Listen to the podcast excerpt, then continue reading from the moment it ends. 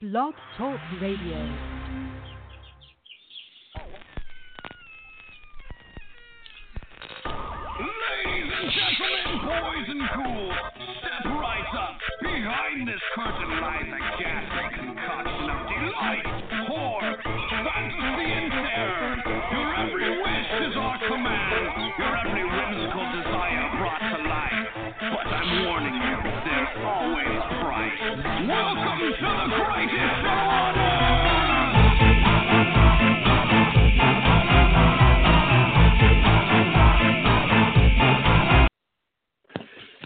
Buongiorno, and welcome to the greatest show on earth. It's Wednesday, it's midweek, and we're trying to get you through that midweek slump with an all new episode of Talking Terror. Tonight on the show, we're going to be discussing the Dario Argento 1982 film Tenebrae, which is the Ghoul Geeks pick for tonight.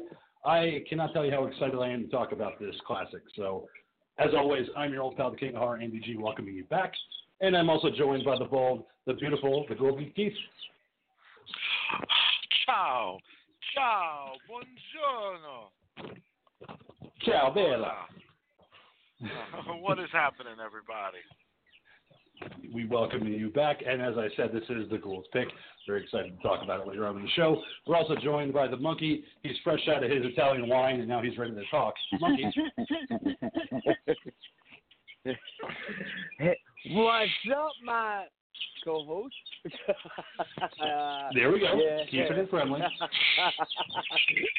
yeah.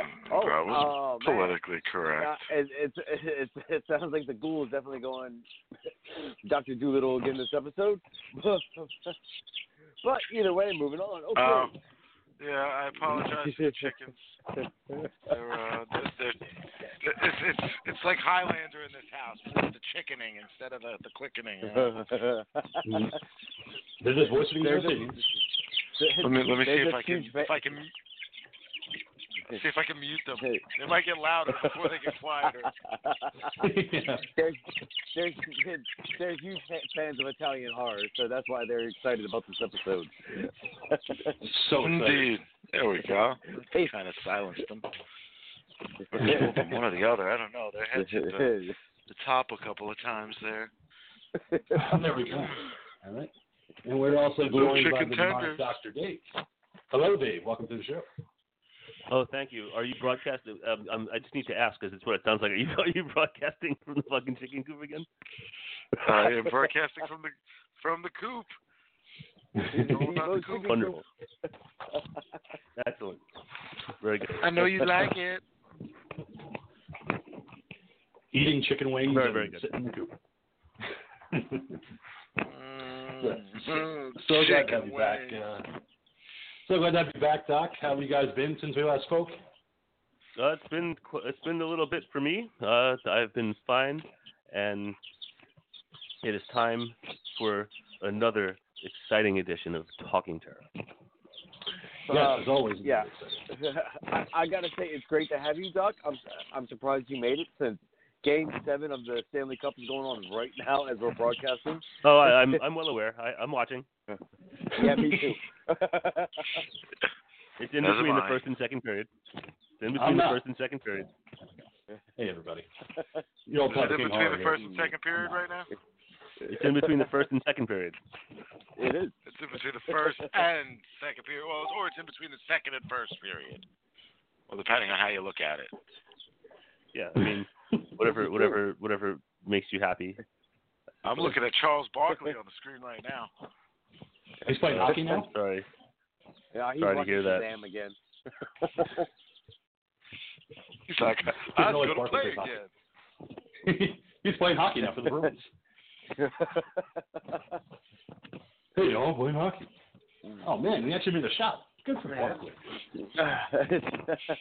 but before I we just get need into me the some show, I Dan just- Before we get into the show, just want to take a quick moment to say this weekend is Father's Day weekend, and just wanted to take a quick moment to sit there and say thanks, Dad. I know I know you are not listening, but either way, just giving a quick thanks to my dad for busting his ass his entire life, uh, trying to raise his monkey right. Unfortunately, I still ended up in the rehabilitation clinic, but hey, Dad, you tried.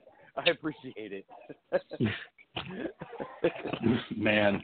Now we have to get him a cake that says you tried. Um, for me, you know, being that it's Father's Day and whatnot, I just actually want to. I'm going to do a little bit of a reverse. I'm going to say thank you to my mother for not swallowing or flushing me. Yeah, good choice. Made the right choice. Because we are blessed by your Yeah, presence each and So every I'm day. so happy that the hanger missed. well, you were punching that hanger out of the way. Let's be honest. Like, get that shit away from me. I'm going to be born with you, like it or not. he yanked that out shit of out of their hands and started beating with him. God, it tickled. Gave me a funny nipple, you know. Give me the weirdest looking nipple. Got the extra a hole.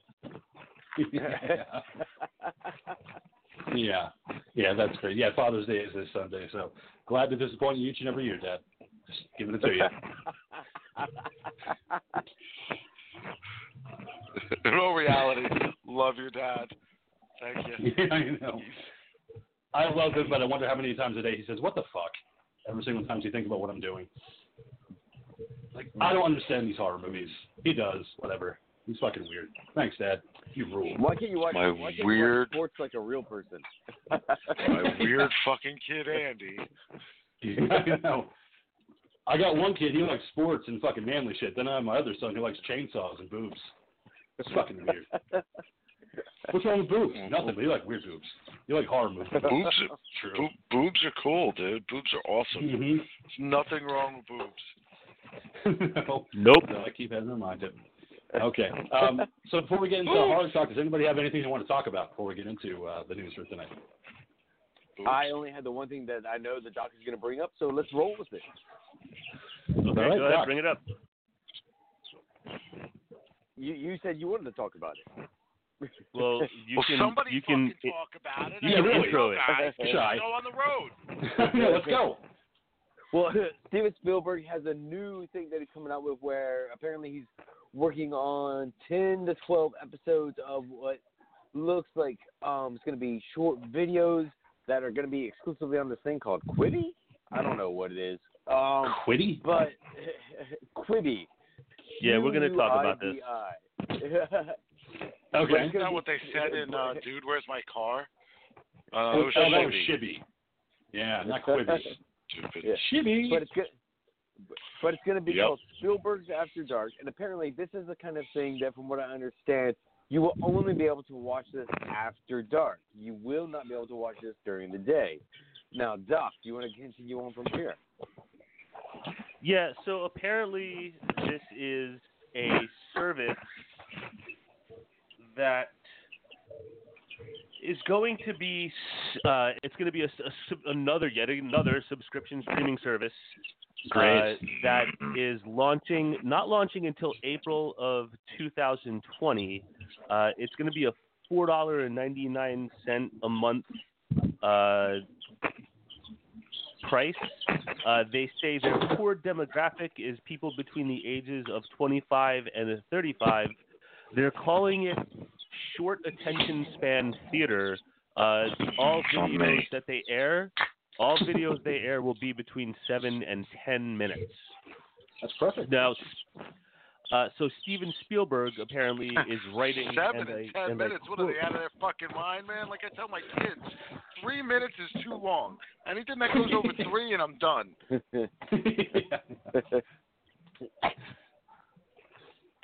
So Sorry. Spielberg, no, no, no, no problem.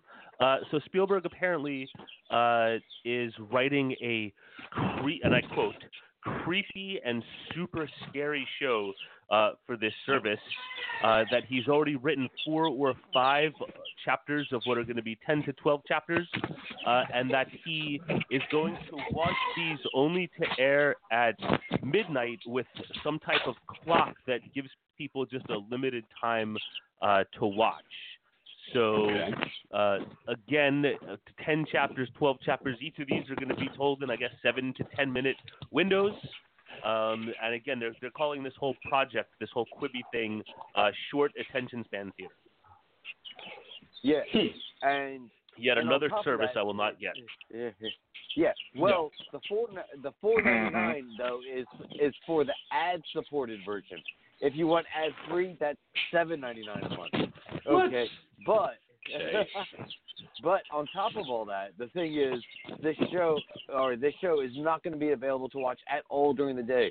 It's like the doc said, it's going to have a timer on it, and you will not be able to access these episodes at all during the day. It's kind of dumb. I mean, can I just say that? I don't know. It's kind of dumb. They have the whole like it's such a gimmick, and I get it, the gimmick, but it's dumb. Like, you know, oh, you can only watch it at midnight, and there's a timer, and it's seven to ten minutes. It's like it's such a mm. gimmick that I'm already kind of turned off to it. I'm like, Mm. Ah, mm. I don't have to, want to have to watch. I don't want to stay up until midnight to watch a seven to ten minute video. It's not even going to be that scary. Like I have things to do. I have to get out in the morning for work. yeah, but but I will say this is the interesting thing is Spielberg is actually doing the writing himself supposedly. You know, where for for this thing he he is doing all the writing himself. Since when is he a horror writer? Didn't he do Jaws? Uh, apparently, well, he directed he directed Jaws. Uh, you know, Yeah, he's which is based on the directed, Peter but but uh, it's a it's a yeah, it's a Jaws is from a Peter Benchley novel. Uh, you know, he has had his hand in things here and there, but he's primarily been a director. Um, wh- Mhm. uh, the Ghoul and I were recently having a discussion about where uh, Quentin Tarantino falls in the pantheon of writer and directors, and uh, the Ghoul brought up Spielberg, but my counter to that was that he is primarily a director. He does not write his own material. Um, So it'll be interesting to see what he comes up with here. Uh, I mean, he has written stuff before, but he's not primarily known as a writer. or or Right. a horror writer specifically. So you know, Well, maybe our some conversation ideas, wasn't wasn't just horror related. We were just we were just talking in general because of, uh, of Tarantino and uh, the, the upcoming Hollywood films. yeah. But again, Tarantino, he's weird because not only I mean he writes and he directs, but he's also a huge fan of the horror genre. I mean, all his films have uh, a certain horrific element to it. Maybe not horror in the traditional sense, but they do. Um, but Spielberg, I wouldn't put in the horror genre. I mean, I know he directed Jaws, he had his hand in Poltergeist, but I, I don't know. I just don't associate him with horror when I think about you know terrifying things. Spielberg isn't the first thing that comes to mind. No, I think of uh, childhood journey films and epics Yeah. like Saving Private Ryan. You know what I mean? Like a, a weird Mhm. combination of those. Exactly. And there's nothing wrong with that. I mean, he makes some great films. It's just that I don't, you know, I've never really put him in the horror genre. So it'd be interesting to see what he can write. Mm-hmm. Right. You don't So- put him in the horror genre. Yeah, I just don't think you can. I mean, maybe he'll prove me wrong and he'll make some seven to ten minute scary bits. but I just I don't I'm see just it happening. curious.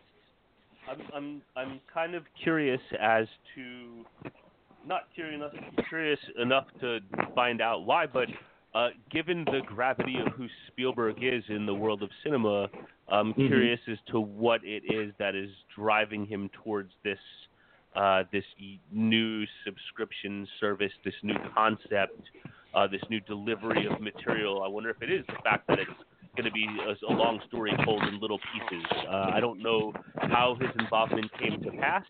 I don't know who's behind this Quibi or if it's own standalone company.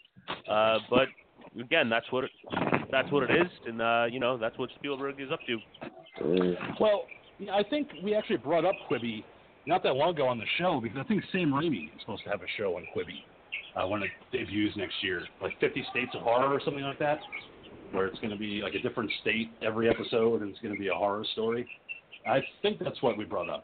I could be wrong, but I could have sworn we brought up Sam Raimi uh, having something with Quibi.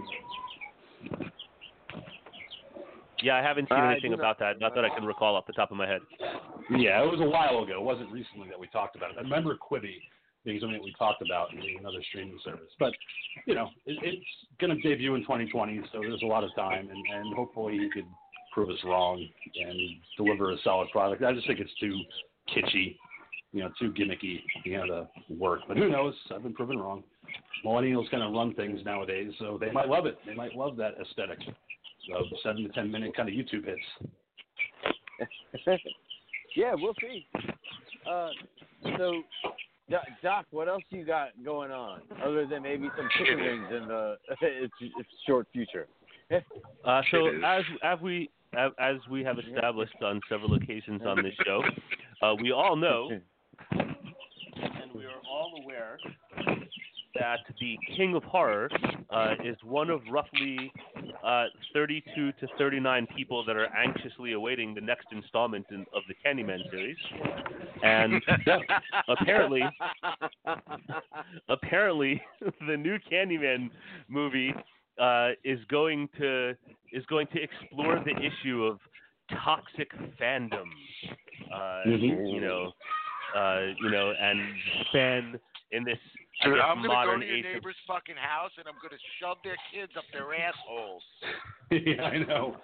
And that's what I'm gonna door go to your house and I'm gonna go to your house and choke your chicken. Um, yeah. Sure. Yeah. Go for it. I'm not. I'm not speaking metaphorically. I'm speaking literally. That, that, you know what? Listen, man, that makes it even fucking worse, bro. So, continuing with Candyman and toxic fandom. So anyway, toxic fandom, and I guess in the age of social media, some of the toxic interactions between uh, fans and their subjects. Uh, the the producer, um, Ian or Ian. Uh, I can't read my chicken scratch. My chicken, my chicken scratch. No, no pun intended. Veering? Ian Casper, uh, producer Somebody Ian goes? Casper, uh, has, uh, when asked about Tony, Tony Todd, because everyone is Mhm. clamoring to know, uh, when asked Sure. about Tony Todd, uh, his quote was, "Tony Todd is just no comment, full stop." End quote. Uh, you can see No. Candyman. You can see Candyman June twelfth, two thousand twenty, at a yet to be determined location. wow. Okay. Well, I mean, to add on to that, we had talked about it, I think, two weeks ago, where Tony Todd finally admitted that he got the call, and he's like, something's happening. Jordan Peele called me. There's going to be, you know, audience, uh, you know, clapping. It's going to be those type of moments. Well, he went on the Twitter not long after that and said that was blown out of proportion. That's not true. Uh, what I said was that I did have a call, but I'm really busy right now in South Africa filming a movie, so we'll see what happens with the movie. So, again, I feel like this whole movie so far has been nothing but people taking uh, quotes and just blowing them out of proportion. Like with the casting of Candyman and Nia DaCosta having to say, that's not true. We're not casting him. You know, that's just a, something that somebody took out of context. So, again, I so far it's been nothing but, and that's wrong. That's taken out of context. I was misquoted. It'd be- all it's been so far. I can I can see it would be really something if I if I had any interest in this. I really am just as I've said before. This is nothing new. I'm just so not interested. And the more and the more this nonsense goes on, like the less interested I become. Well, I mean, you're, you're not a big Candyman fan, so it wouldn't, you know, be a big Yeah, you know, you. and that's well, that's just the thing. That's just the thing. Like, and it's possible that you know, if everything seemed to be going off without a hitch, uh, you Right. know, maybe I would Right. take a look. And this this goes for horror. This goes for Mhm. any kind of genre movie that I might be interested in. As soon as I start reading about like behind the scenes drama and uh, issues with the production or a Mhm. director leaving halfway through the project or something having to go back for reshoots, uh, you know, my my interest my interest wanes. I agree with that because it's, it's happened plenty of times where you read these articles and you're like, I just don't really care anymore. Like, you know, the movie will come out when it mm-hmm. comes out, and that's what it is. I mean, it, it's mm-hmm. terrible. But, mm-hmm. but in this age of technology, you're going to hear about it. Unfortunately, it's not like it was years ago where you never heard about any of this until after. Now it's all over the internet. When Candyman finally gets released, it's going to be a, a movie that takes place in the suburbs, and it's going to be an all-white cast. Maybe. Who knows? But yeah, like I said, it's one of those things where in the age of technology, there is no escape from it. It's not like back in the day where you read Fangoria magazine and you're like, oh, look at all the behind the scenes stuff. But you don't know how bad it was until you hear the audio oh. commentary years later. Like, wow, there's a lot of infighting in that movie. But it yeah, still plus, came out you okay. know, Fangoria was a was a monthly publication. Mhm. You know, you had that and basically Entertainment Tonight, which like never covered horror unless it was like a mainstream horror film. Nope. Rarely, Um, yeah. so Fangoria, so Fangoria was your was pretty much your your main thing of getting an article, and they very rarely had any kind of Without question. bad news going on or anything like that. It's just on the internet now. No. everything's got to be fucking like up to date, you know. Mhm. Yeah, I wouldn't like right say now, that like, back you know, in I've the got day. news on the Friday the Thirteenth situation. Mhm. that ongoing saga. Say that's that what's going on in the courtroom right now. You have Yeah. news? Last week we did. no, yeah. Last week, we, last week we had the news that there is no news. No, I know, I know, I know what the news is. I was just, I was just excited that the ghoul had some news. Well, yeah. Well, we had thoughts about it, you know, but yeah, again, it's the ongoing saga of that, which again, in the internet age, you're going to hear all about it. Um, but again, like the, the producer said, you're going to see Candyman next year. Is it going to be an all white cast, an all black cast? We'll have to wait and see. but, uh, so what's next, Doc? Uh, we have talked about uh, the upcoming Ghostbusters 3 uh, with Jason Reitman. Um, Mm-hmm. There's big news that Sigourney Weaver uh, is returning to portray Dana Barrett once again, Yeah. and people Yeah. seem to be very excited about that. I'm kind of excited Uh, about that. You sure? Oh. You know, I mean, she missed out in the video game that came out a couple years ago, and she said personally she just kind of regretted it, not doing the video game, because it really Yeah, was a reunion mean- of all of them. So the story, from what I'm seeing so far, the story is like there's going to be younger characters, and supposedly like a family is returning to their hometown somehow, where they're going to like learn the secrets of who they are. Uh, I don't yet know how the classic Ghostbusters or Sigourney Weaver's character tie into that plot line. Uh, Mhm. but in addition to the news about uh, Sigourney Weaver's return to the cast, uh, apparently there was some type of convention, Ghost but GB35 or something. There was like a 35 year uh, celebration this past weekend, and uh, Yeah, I have apparently a friend they. Who uh, who actually went there. He was there. He was sending pictures Good and all kinds you. of updates about stuff there. Oh, awesome. good awesome. for you. Unlike That's just awesome. fucking regular news reporting of articles and shit like that, I have firsthand knowledge of what went down at that event, man. So suck my dick. You have any friends that were at that event? No, you don't, do you? Suck my chicken. yeah. Uh, Yeah, no, I don't. my fucking chicken, okay? do you have any, do you have any inside information to share from your friend who was at this event? Yes, Nope. he took a picture with Ray Parker. Ray Parker Who? Jr. Ray Who? Parker Jr. I know who he is. I know. Yeah, he had to go to court. He he had to go to court because Huey Lewis uh, Yep. said he ripped off uh, his riffs from the song "I Want a New Drug." Uh, so did. Ray He Parker won. Jr. Uh, yeah, uh, but anyway, uh, very exciting. Uh, your friend met Ray Parker Jr. Uh, I'm sure it was a highlight of his experience, uh, and uh, I hope he had a great time. Looks like he did. It was a So, cool did- event. no, I mean, I- no, in, all, in all seriousness, did he have anything to say about uh, the next thing I was going to talk about was apparently the unearthed some never before seen footage from the original movie. Did he have any That's comments stuff. about any of that?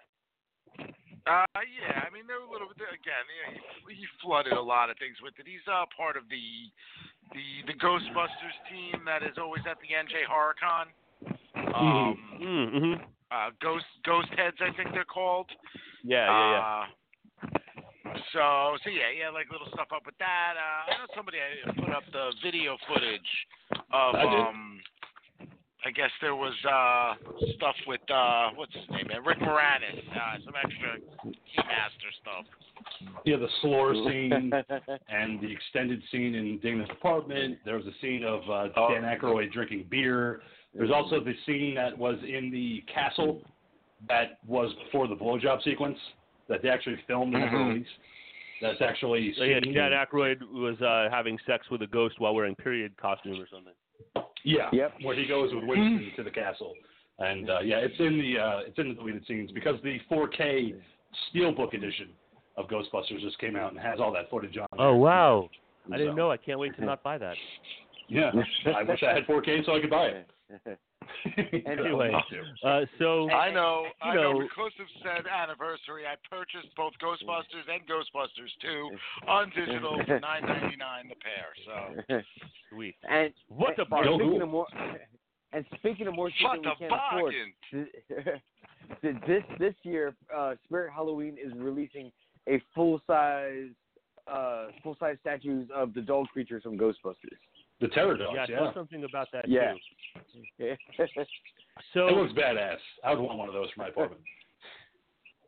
it would You take know- up your whole apartment. It would. yeah. I would have no place Get- for it. getting back to this event, uh, you know, so apparently, you know, I, I have, I, and I, and, and again, I'm not trying to talk about, uh, you know, all of how we feel about this project, but I have, I have very strong mixed feelings about this project in general, uh, for for many reasons, uh, as we talked about, I think at length last time. But uh, one thing that Jason, one thing that Jason. Reitman, one thing that Jason Reitman has said, uh, you know, which is kind of true when you think back to, uh, you know, that early to late 80s time period in film. One of the things that he was quoted as saying was that one of the things that was so great about 80s movies that, like, from minute to minute, you can create a movie that was both really, like, truly scary, but also, but also comedy. And Mhm. uh, w- with creating this new Ghostbusters movie that's going to continue the storyline, he said, like, in the mode of the 80s style, like, one, his goal is to scare children, but also entertain them and make them laugh. Um, which I, which is kind of cool if if they can really get something scary together, that would be nice. Uh, he, you know, an, another thing uh, that's interesting here also is that when he was talking to the crowd at this uh, event, when they were sharing this had never before seen footage, uh, you know, he said something about doing something with this footage that I cannot talk about at this time. So there's speculation that maybe they're going to somehow try and incorporate some of that footage into the new Ghostbusters movie. Uh, now, also knowing that Dan Aykroyd is back and Bill Murray is back, and uh, you know now Sigourney Weaver is back. One of the things that I have not seen uh, mentioned uh, in all of this uh, was Is anything having to do with none other. No, uh, Ernie no. Hudson. Well, he's dead. Uh, Ernie Hudson, Winston Zeddemore, Yeah. and uh, Jason Reitman did say and was quoted that as we got the script together, it's looking like we're good to go. He said Murray has read the script, Aykroyd has read the script, Hudson has read the script, and Weaver has read the script. Uh, so it sounds like Ernie Hudson uh, is involved, but I've seen zero information about that anywhere. You're right. I haven't seen anything about him officially being on board with the cast. So, But weird. I mean, he was quoted as as having read the script. Uh, Maybe so that would it. lead me that would lead me to well yeah, um, but why why if he's not going to be involved would you even need to say uh, that he read the script? So while True. there yes has not been any announcement, I would imagine that you're not saying that publicly unless there's going to be some level of involvement. Uh, unfortunately, there also has been no talk uh, in any uh, way or anything I've seen about Louis uh, Louis Tully, uh, as, uh, aka Rick Moranis, uh, as I hope you all know. Uh, in the mid to late 90s, Rick Moranis retired from making films. did. His wife got very sick and passed Mhm. away, and he retired from show business to raise his sons. Uh, so, uh, with the exception of a minor public appearance in a professional capacity here and there, uh, you know, the, uh, there's nothing to indicate that he's not going to stay retired. Uh, well, he did have a cameo on the Goldbergs as Dark Helmet. Well, that's what I mean, like, with the- uh, with the occasion, like I said, like there's been a very minor appearance here and there in a professional capacity. Um, Yeah. I think I think for one event he did like a you know Bob and Doug Strange thing at some event. Um, Mhm. You know, but he is for all intents and purposes retired from a professional life. So uh, we'll see what happens as that gets gets closer to it.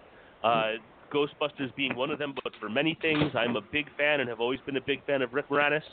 Uh, Yeah. I think he's very, very, very, very funny uh, and plays those schlubby roles that he plays so perfectly. Uh, and I hope maybe uh, there'll be some involvement from him. I, my interest actually would, would raise on this project if I heard that Rick Moranis was involved. So uh, we'll keep you posted on that as time moves along. As of right now, uh, the Ghostbusters 3 movie is uh, supposed to start filming in July with a filming schedule of July through October uh, with an anticipated release date of July 10th, 2020. Okay. Well, three month shooting schedule. It's a decent schedule. Yes. So can't wait. I'm I'm excited for it. I can't wait. You know, for Ghostbusters three. You know, whether Moranis is on board or Annie Potts or even Ernie Hudson, I still think it's it's going to be a fun one. Oh, you always had a thing for Annie Potts. I did. We'll, I love my red. we'll see what we'll see what happens. Uh, something else to note, uh, maybe the ghoul will be excited about this. Uh, after what I read was a very large failure at the box office, apparently Amazon Studios is jumping into the Dark Tower game. Uh, apparently, they're currently filming a pilot uh, for a Dark Tower uh, series of some sort in Croatia uh, that will debut sometime in two, excuse me 2020. And allegedly is going to be uh, uh, uh, apparently going to be a faithful retelling of the book. Uh, the only name that I recognize as being attached to this project was Michael Rooker. Uh, Mhm. You might have seen him recently as Merle on The Walking Dead, um, or Rowdy Burns in Days of Thunder. But uh, I, can't, I didn't recognize the name of the person playing the gunslinger. Uh, all I know is that one time the ghoul was like, "Dave, you have to read these books," and like gave them to me, and I read the first two, and I just it just didn't didn't do it for me, and I returned all the books to him. But uh, anyway, uh, Amazon Studios is apparently doing a faithful retelling of the Dark Tower. Uh, I don't know if that's going to lead to a whole series or whatnot, but I thought if the ghoul did not see this, it might be of interest to him. No, well, absolutely. I mean, any news to do with anything with the tower is, is something. So uh, we'll see. You know, I uh, I've watched a couple episodes of Castle Rock. I've I've enjoyed It's what they've good. done with it. You know, but it's also not something that I get home the next day and I'm like, oh my god, I've got to see what's going on. You know, like we haven't watched an episode for I don't know, a couple, uh, good couple of weeks easily now, you know, and uh, we, we've watched plenty of other things in the interim. Uh, we we want to finish it, it's just we've on to other things instead. Uh, so hopefully they do a good job with this, man. I don't know, you know, anything to do with the tower just always it bothers me at this point because I just don't think there's any way that any of them can do it right. Monkey. Well, I have. I will. I will hope that they make a success and that you're happy. I'll never be happy. Are you trying to say something, monkey? I'll 'Cause you never keep let. groaning over I'll there. never let go. No, Speak up, monkey. saying anything. No, I was Does it keep just talking about tower. Because you No, keep making these monkey no. noises. nope, that's not me. That is you. All right. So, all right. So what's next, Doc? So we recently, uh, right here on the Talking Terror program, we recently talked about uh, how the "Are You Afraid of the Dark" feature film uh, was completely scrapped from the release schedule, and then we also learned uh, that they had lost their director. Uh, so as of right now, there are are no plans for an "Are You Afraid of the Dark" uh, feature film, uh, but Nickelodeon is moving forward with a "Are You Afraid of the Dark" revival series uh, Mhm. that will be coming to the small screen uh, in Yeah. October. Uh, as of right now, it's being billed as a limited revival series that will be delivering to you uh, three hour long episodes. Uh, no word on whether this is going to, or if there is word, I did not read any word about whether uh, this is going to be like like a new revival, like a new cast, uh, or if there's going to be any involvement from anyone previously involved in this series. Uh, but no feature film, uh, small screen TV show. Which I'm It okay with. But it would also be cool if they could actually get the original members back of the um, club and ha- have them telling the stories as adults. Yeah. I mean, I'd rather see a new cast, to be honest. You know, I mean, they they did their thing already back in the '90s, and they had a revival back in the '90s of Are You Afraid of the Dark. Did it a second time. Well, this is a revival they of were- the revival. Yeah. So th- yeah, exactly right. It's a revival of the revival because they So had it's a two remake. All about the revivalists. Yeah. So just just just just a quick thing to, to to put in on this. Nothing to do with what you guys are talking about, but uh, back on the. Dark Tower thing, King, you'll actually recognize the actor who they are trying to task as playing Roland. Uh, he is Oh, is he going to be in the new than Candyman Sam, movie?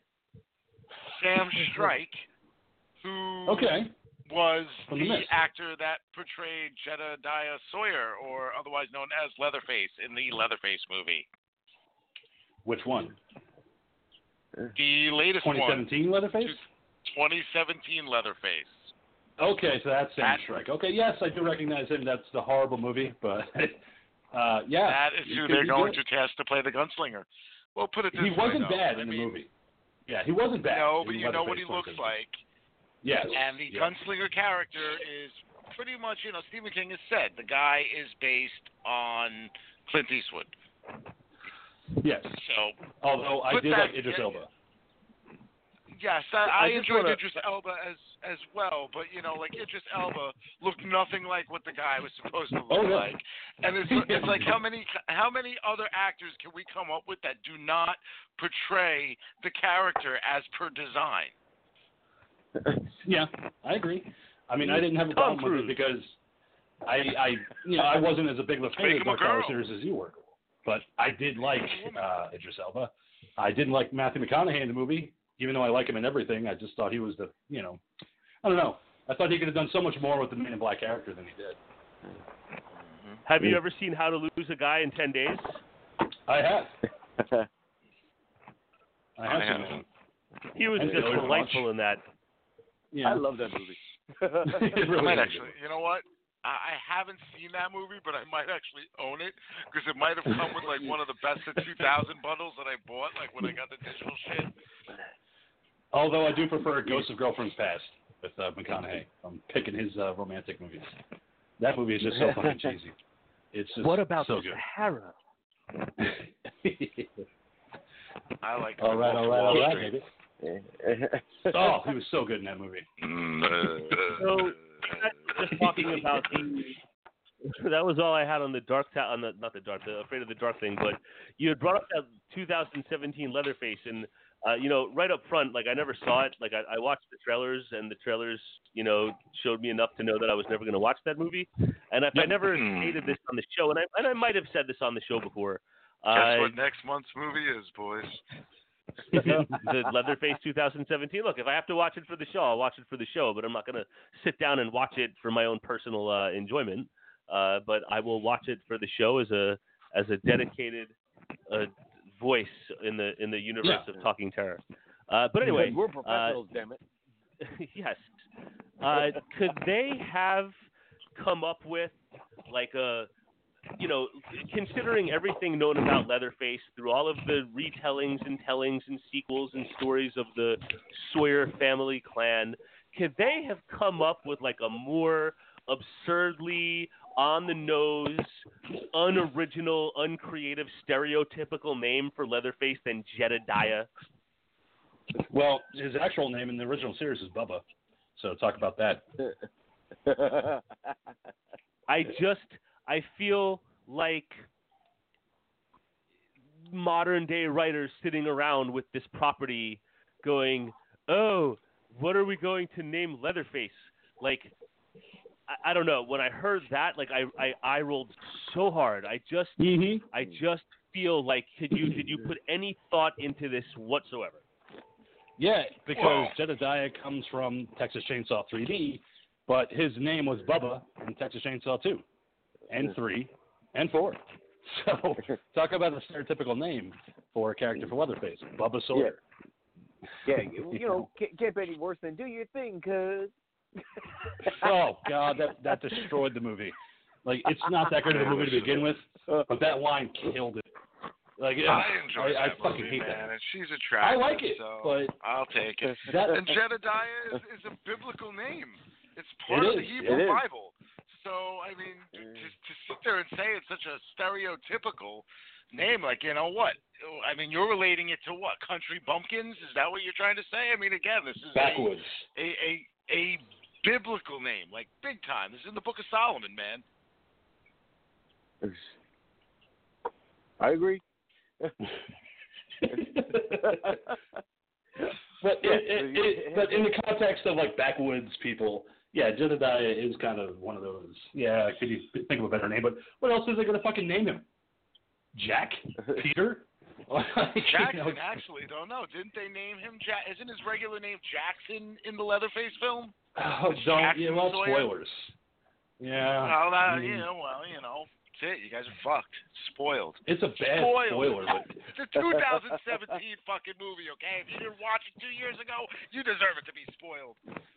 I did watch it, and I, oh, man, that fucking movie.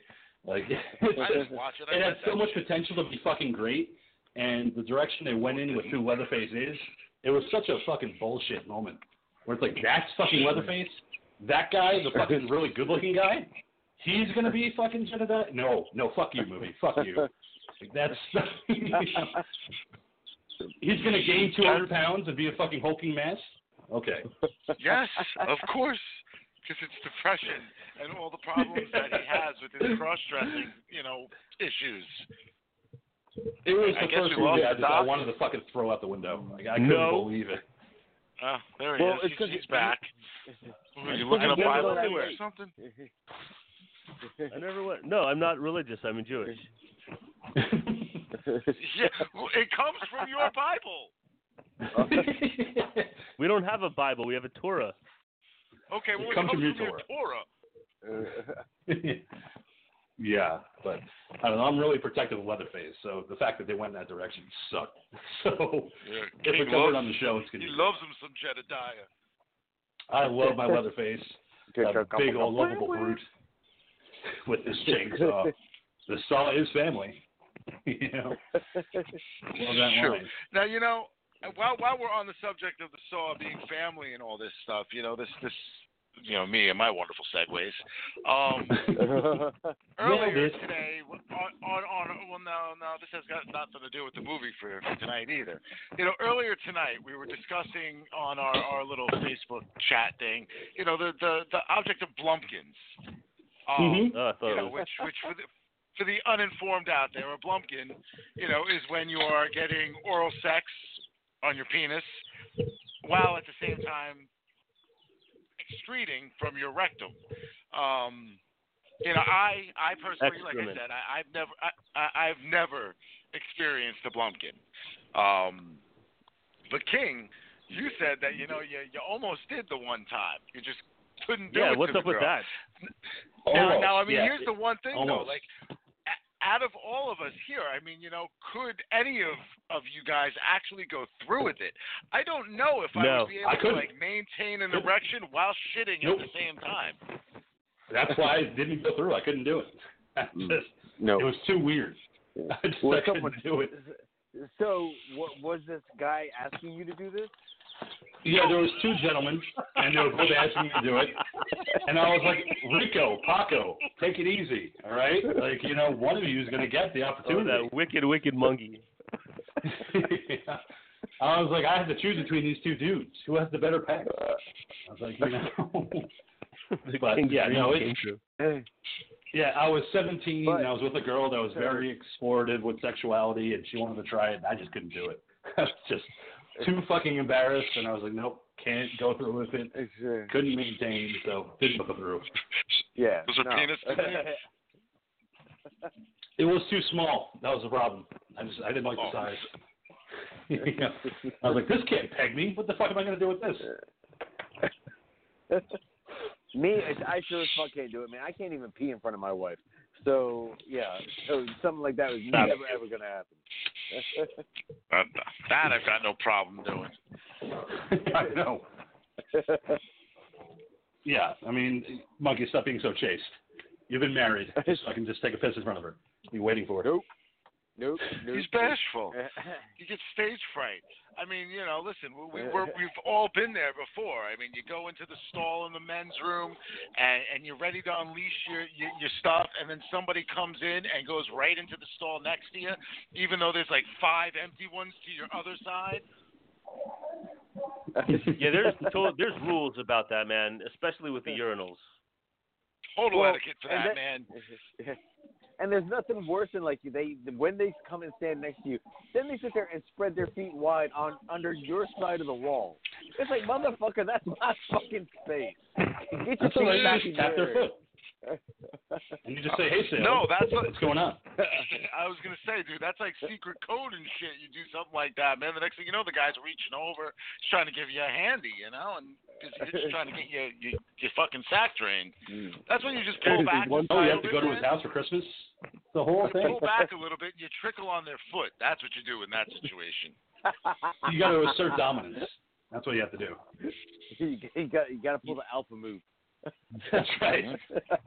I'm in charge here. Little, little, little bit of pee pee play, man. Never Mike, thanks. what are you doing in the bathroom? Probably not There true. is so much there's so much etiquette that's involved in, in public restroom usage. Uh, I don't even know what it is now because it's been so long that I've been there. But in Penn Station in New York City, uh, there was a rest. There's a restaurant there that at one point was a TGI Fridays. At one point it was a Houlihan's. At one point it was a Charley O's. Uh, and it's right next to the bathrooms. And in the men's room there, along one wall, from one end of the wall to the other, is just one urinal after the next. There's probably 20 urinals on the wall. Each one has that kind of little slat divider uh, in between them.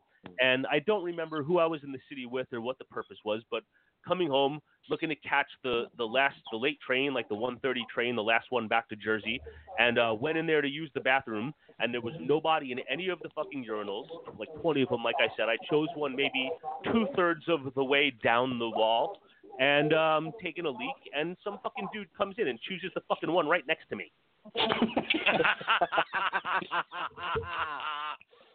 Like who in their right fucking mind does something like that? Well, listen, you know, I know not, not to have to teach everybody, but the, the etiquette goes is this, you know, you go to the farthest fucking possible urinal from Yes, that guy that is open. You go to the complete other side of it, and then from there, as other people filter in, you can spread it by twos and threes until you Sure, have no that's choice what but I would actually have to done. get next to somebody. I mean, hell, I I walk have into a done. bathroom that's got two urinals and the fucking stall is open, I'm going in the stall if there's a guy Oh, in yeah. the urinal. Fuck You have that. to. I No won't choice. touch Well, it. I'll put my, use my foot to lift the seat, but you know that's about it. I I I, Yeah, but- I just finished my business and got the fucking hell out of there as fast as possible. but then we You didn't get also his number? Don't forget, don't, New York, you Don't- might have wanted to hook up with you, man. I mean, anything is possible. yeah. Um, but I just I hit the fucking bricks. You can make it there. You can make it Yeah. anywhere. You know? Gotta love But New then York. what's worse is when we have when us guys go to sporting events and we don't have urinals, you, you just have the trough. You know, you, you just have the giant piss trough. Man, Uh, sporting events are always the worst because you got so many people that are all loaded up with pee from all the booze. And I you know, know, and Doc, there's that you fucking attest to this. humid fucking piss air. It's, it's, a nightmare. And you know what, man? If I'm fucking drunk enough, there's been times where it's like I've had to pee so bad, and you get total stage fright all of a sudden. You're fucking crammed into this fucking mass of humanity. You got a bladder that's fucking pu- it's pushing on you so hard it's starting to pop out of your asshole. And you know you're standing there like you you do one of those where it's like, all right, shit, it ain't coming out. So now you got to stand there and try to pretend like you're peeing. This way, at least you don't seem like you're the guy that like walked up to the urinal and decided, ah, no, I don't gotta piss, man, no worries. You only waited in line for like Yeah. ten minutes to get Yeah. to the fucking thing. Yeah. You, you, you give it the fake, you give it the fake shake, the whole nine, you know. Wash your hands like you actually did anything but touch your dick. That's the worst, man. At like a summer fucking show and it's super fucking hot, and you go into the fucking bathroom and it's packed, and it's so goddamn humid, and it's just like humid, steamy piss air. Ugh. Dude, that that one year, I think it was Gathering of the Vibes, man. It was fucking great. Me and Donovan are standing there waiting to get into the bathroom. We're, we're standing in there, and all we hear in one of the stalls is this is this little high pitched voice going, ah, ah, ah. And we look over and there's this guy, you know, maybe a little bit older than my, me, and he like looks at me and he's like, I told the kid never to hold back. You know, and like it was like a six year old, seven year old kid taking a dump, man, and it was loud as anything. Me and D were freaking cracking up. Uh, Well, the secret of that place in the morning to have to have clean bathrooms, especially to get the fucking demon out, was to go down to the porta johns on the concert field first thing in the morning when you woke up because those things were sanitized and perfectly clean. As sanitized as as sanitized as porta johns can get.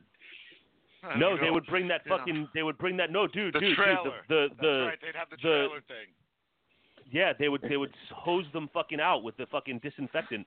Going in those things first thing in the morning, it was like they were brand new off the assembly line, never been used before. Yeah, I don't know, man. I, I've had experiences.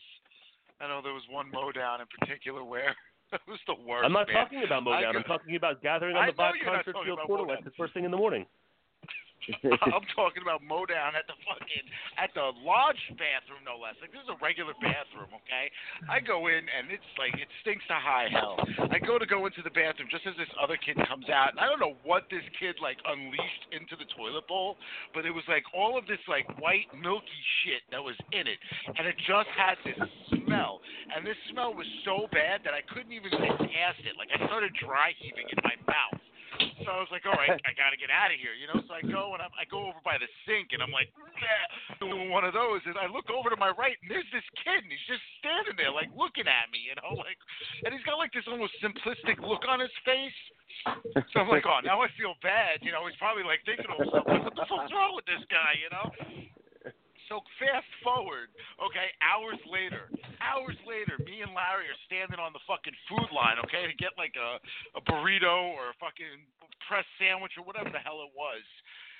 And the fucking lady's like, "Oh, okay, Star, do me a favor, take over the uh, over the grill."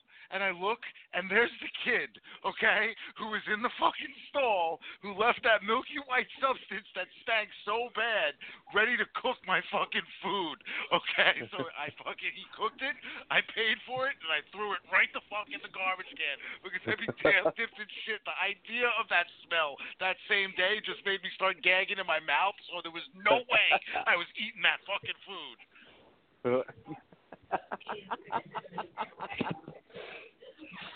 Ah. All right. So Gotta anyway, moving Yeah. from bathrooms to wrapping up with horror news, uh, what else do you have before we get into the movie tonight, Doc? The Blair Uh, so game. we've talked. yeah.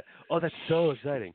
Uh, we talked about the uh, 13 fanboy, the 13 fanboy uh, Friday the 13th fan movie. Um, they apparently have completed, have all of the funding they need that they raised through their Indiegogo uh, campaign, and Uh-huh. uh, following following the news this week that Lar Park Lincoln uh, is going to be returning uh, to the fold, her as as uh, you know she was Tina Shepard in the in the New Blood, the telekinesis Tina uh, from the New Blood. Uh, in addition to that, the news that I was reading today is that Adrienne King has also been added to the cast. Mhm. Um, that she they've been trying to get her for a while, but and I think I, I can't remember if I was aware of this or not. But apparently, uh, being that this movie involves uh, someone who is stalking and killing the performers in the Friday the Thirteenth series, Adrienne Mhm. King in real life in real life had a serious serious stalker problem due to her involvement in Friday the Thirteenth, which uh, you know had her very very reluctant to take part in this movie, but uh, whatever she needed to do, she did, and she has signed on, and, and she will be part of this as well. Exciting stuff. That's why, you know, she had that limited role in Friday the 13th Part 2, was because of that stalker. So she wanted to just have a quick cameo, have a kill beginning, and then just kind of get off the set and go back to her life. Uh, I've met her in person, and she's a fantastic person. So I'm looking forward to seeing what role she'll play in uh, 13 Fanboy, which is also directed by Deborah Voorhees with the great rat Yes. from Friday 13th Part 5. I didn't know that. Beautiful so I saw the Lar. Park Lincoln announcement. Great, great boobs. Great boobs, dude. Uh huh. Just fantastic. All right. So, do you have anything else, Doc? I do. So the maybe the movie as far as uh, movies that are on the horizon, uh, the one Mhm. that's at the top of my list on the excitement meter obviously is the Rambo Last Blood movie, which is coming in September. Uh, I've made no secret of my affection for that series and my affection for this upcoming sequel, and I have such high hopes for it. Uh, Mhm. So the first, and and I know we talked about it, but a few weeks ago the first trailer came out. But I don't know if any of you guys have been aware of all of these crazy uh, Last Blood mashup trailers that have been coming out the last uh, several days. Uh, have any of you guys seen any of these? Oh, why No. didn't you share them to the message so we all could have watched them? Uh, I've heard well, them. I how didn't about see. how about when somebody posted in the message group before, "Hey, is there anything that we should check out and bring it up during the news tonight?" And what did you say? You were like, "Oh no, there's nothing." No footnotes. In the spirit of honesty, that I don't, When I do don't I do have- in the spirit of my honesty, in the spirit of honesty, I don't actually have that in my notes this evening. I just happened to see a link for a new one, which made me think of it. I wasn't planning on talking about this. Uh, this one is just kind of off the cuff. Uh, but the first one was a mashup get a link featuring vagina pussy. a Last Blood uh, mashup trailer with with Home Alone, and Okay. also a Last Blood mashup trailer with the new uh, with Godzilla, and also the new one. The new one was the Last Blood mashup trailer with the devil with the Devil's Rejects, the, the Three from Hell uh, trailer that came out. There's already a Rambo Three from Hell mashup, so uh, they're quite funny. And uh, if you get a chance to check those out, uh, they're you know they're funny. and what a teaser that Three from Hell trailer was. Oh yeah. That, it was And, a uh, teaser and- in every sense of the word, man. It, yeah, literally just teaser. Even Rob Zombie said, "Hey guys, just a teaser." Literally, your teaser is half the trailer being House of a Thousand Corpses and Devil's Rejects, and maybe 30 seconds of Three from Hell. Great fucking teaser. you know, can't wait.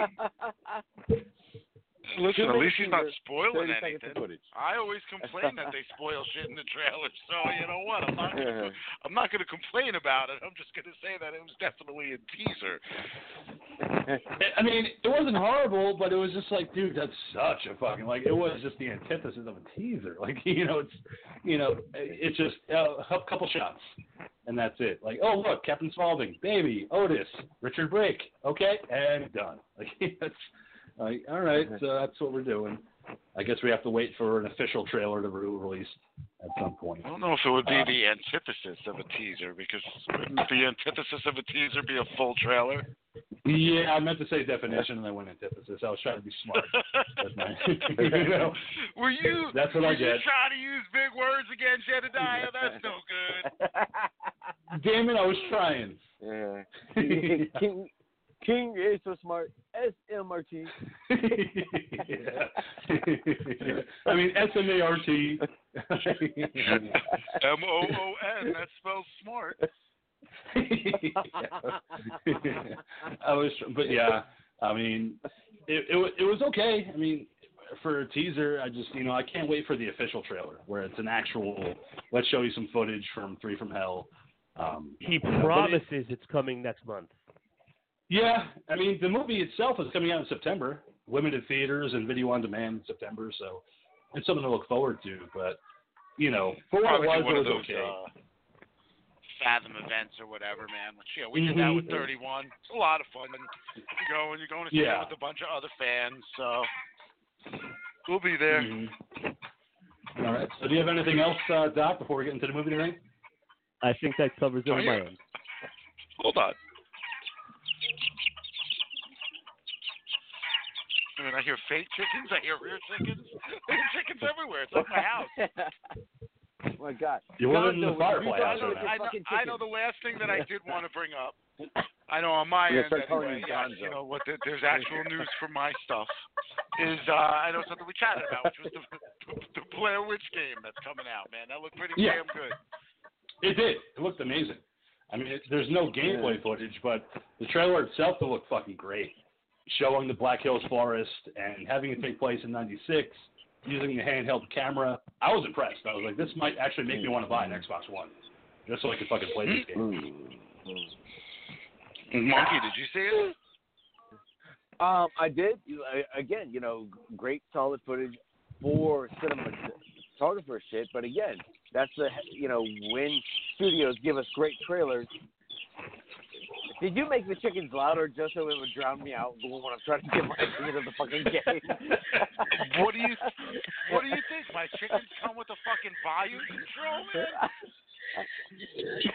no, you rat. You're like, what do you think, monkey? And then you rattle the fucking chicken cage. Yeah. Uh, no, I'm not even by them right now. That's actually those are not my chickens. I can tell you right now, those are not my chickens.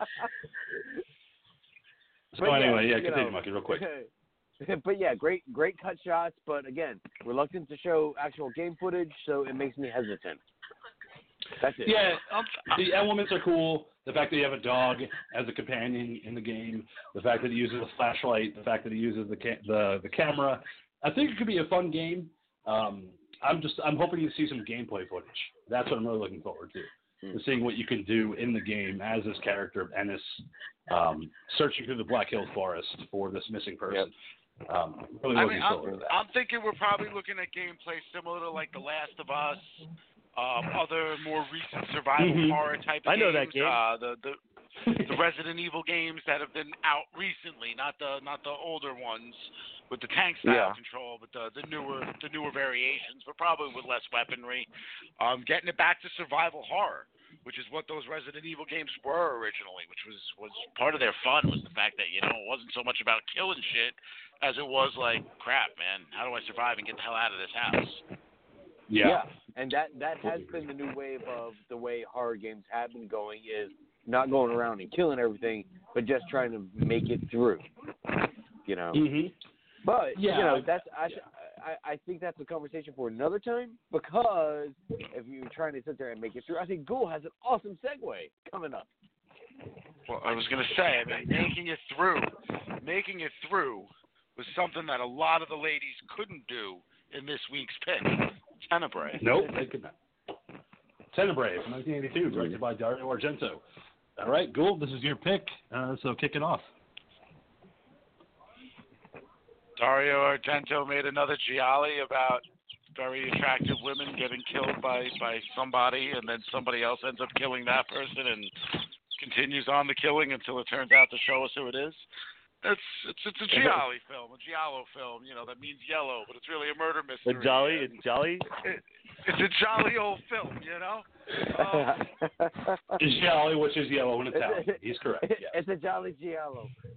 it's, it's a jolly jello. What? Um, uh, again, Argento's got those few films out there that are, you know, all well known. This happens on Shutter. Um, it's one of the names that I, I've known. These are films that I've um, like Doc always says. You know, he has a list of films that he just kind of plucks out whatever you know retarded Japanese films he wants to watch at any given moment. Mine tend to be like classic films from the past that you know, I don't know, seem to have like a, a bigger cult following or are well known because of their artistic integrity. And I just pulled this one out my ass because I couldn't think of anything faster last week. No, no. Disappointing. All right. I'm glad glad that you're so preparing so strongly for our Hmm. our program. Yeah, I Yes, was hoping indeed. for a better, uh, better explanation, but it's okay. Um, Of, of what? Tenebrae? I mean, I could give you a synopsis. Is that what you wanted? Do you want a full on synopsis? no, uh, you know, I, I, you know, it's just difficult for me because I'm such a huge fan of this movie. So I was kind of hoping you were like, you know what, it's Dario. I wanted to explore it, you know, and see what it's about. And you know, it's just like, ah, I pulled it out of my ass. Like, ah, all right, you know, kind of defeated. I, I mean, that's that's Yeah. my way of saying that I wanted to explore it. If, if that makes you feel any better, I mean, things that come out of my A little ass, bit. that's what I want to explore. okay. I Um, put so much thought into my pick. Sure. Um, No, but uh, the the but the goal's being honest. It's like he wanted to explore stuff coming no, out. That. I'm not. You like, know, like, I'm not. like, You know. a, like a fre- no, like a fresh blumpkin. So let's get into this. All right. All right. So, Oh. Doc, what do you think about Tenebrae? I mean, so there was a period in time, as you know, we've talked about whenever we get into one of these movies, one of, from you know this particular era, uh, where I was really getting into this stuff and really exploring this stuff and digging it and everything.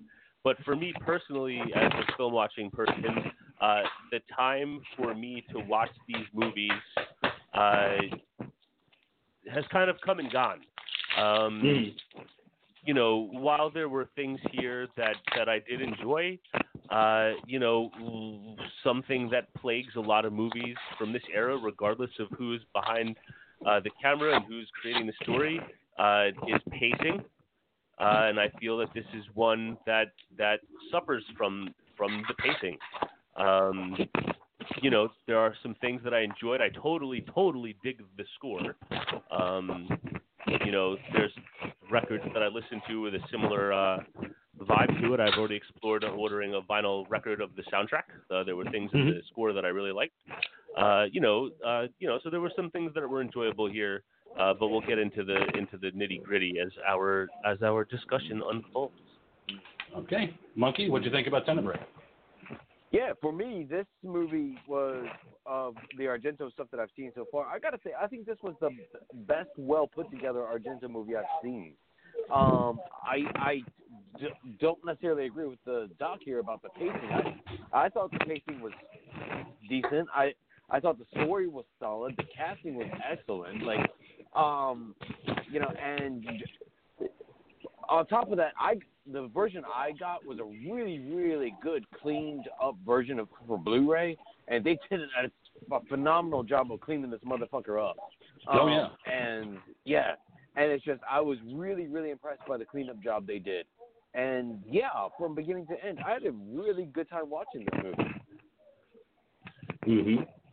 hmm Um, yeah. Uh, for me, I had seen this movie when I was in high school because of IFC, and I know that the Doc and I have talked on air about how IFC's programming has changed drastically uh, over the past couple of years. So drastic. Um, but back in October, back when I was in high school, they used to play Yesterday a lot they of showed National Treasure 2: Book of Secrets. yeah.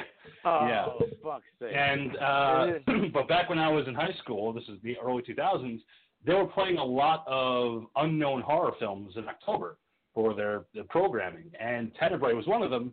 And the trailer they showed you before the movie was of Eva Robins on the beach with a bunch of dudes, and she was ready to get down with him, And then all of a sudden, a guy slaps her.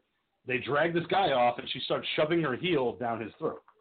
And they're like, Tenebrae, 10 o'clock. And I'm like, what the fuck is this? I have to see this.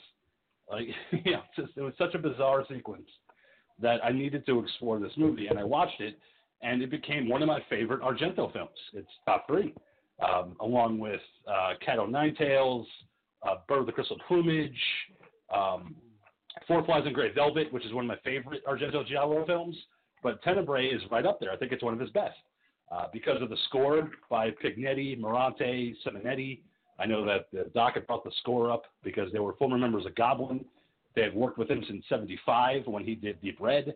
So that score is in there. That opening Tenebrae score, it's a, a score that you can hear in a club because of how driving it is and how much they use it in such great ways in the movie. Um, and it's the usage of the black gloves for the murders. Every black glove kill that you see in the movie is Dario. He had to be the What? killer. Every kill that he does in the movie is Dario. Like, he didn't want anybody else but him to put on the black gloves and kill these beautiful Italian actresses. He had to do it because it was his way of doing it right. in just this movie, it In was- all of his movies, in all of his Giallo It- films, he was the killer. really, he Oh, was shit. the one wearing the gloves because he felt like nobody could do it better than him, and that's why he wanted to do it. And that's why I love this movie because this movie is him basically telling the critics to fuck off with their opinions because they all said that Dario was this dark, misogynistic, violent, artistic filmmaker, and he made Tenebrae as kind of a response to that, saying, "Well, what if I was?" You know, maybe I am. You don't know. I could be. Um, but it was also done in response to a stalker that he had in California. Uh, after Suspiria was released in 77, he had a stalker call him and basically start off friendly, but then became violent and started threatening his life. And he got scared from that. And the, the, the storyline of Tenebrae grew from that. And you could see in Okay, this movie Okay, but could could you please expand on that because you, what you told me last night? I'd like you to keep telling the story because I thought it was really fucked up. Well, he was in Beverly Hills and he was doing promotion for Suspiria, and he had a fan that found his number where he was staying in the hotel, and it started as a friendly conversation of "I love your work, I think you're fantastic," and it was just very kind of friendly. But then the calls started becoming more violent, where he said, "Because of what you've done, I feel like I have to kill you." Because of all these films, your violence has driven me to want to kill you as an expression of your art. So Dario kind of saying, well, that scares me. I have to leave. And he went to a different place in California. And in the hotel, there was a shooting outside of the hotel as well as on the inside. And he said, well, violence is something that's kind of obscure to me. Like the fact that somebody could just kill because they want to kill. It was kind of beyond him. He didn't understand it. So to make a movie like Tenebrae is that you have a killer that has his own motives, but he's killing because he wants to kill. He has his propulsion. He doesn't understand how somebody could just want to kill. You know, what drives somebody to murder?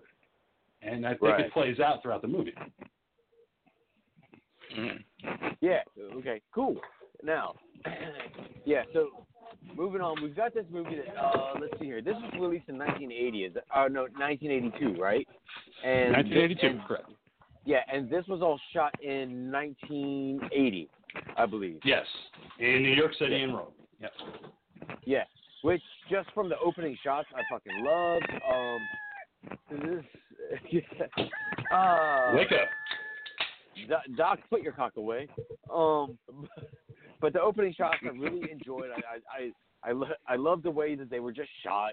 Um, really enjoying what Argento is just doing with the camera and the way he's choosing his shots. Yeah, he was with uh, Luciano Tovoli. That was his DP on the film, who also worked with him on Suspiria. But he also worked a lot with Michelangelo Antonioni, who did a great film in 1975 called The Passenger, which is where a lot of these shots were taken from. Argento wanted Okay. the passenger for a lot of these shots. So there's that really kind of meaningless panning shot that he does in the movie when you get to the apartment of Tilda and Marion, the lesbian couple. There's no Yeah. reason for that shot to be in the movie. He just wanted to do a shot that was like Antonioni. He wanted to kind of be on that level. And Are you talking the shot about the is kind of tracking shot where the camera where the camera uh, pulled back out of the window, slowly made its way up Yes. the house and then into the upper window? Yeah, that Yes, was a cool shot. And and when I was shot. talking when I was talking about the soundtrack before, that's one of the instances where the soundtrack really had my ears standing up, and it was watching that scene when I started pulling up where I could order a record of the soundtrack from. It, it's fantastic. It, it's probably one of my favorite scores by the trio of Simonetti, Pignetti, and Morante. Um, aside from Deep Red, which is fantastic, and I recommend that. If you like this score, Doc, check out the Deep Red score. I think you're going to love it even more.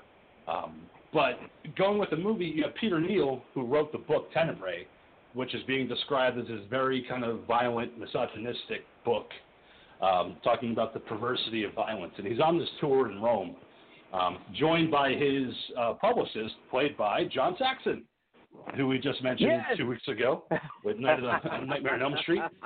He's playing Yeah. Bulmer, and he's fantastic. He's so much fun in this movie. I, I really enjoyed him in this movie. I thought he was just fun as hell. Just it was great to see him just be cheeky and cocky, you know. And I've never seen him do a role like this before.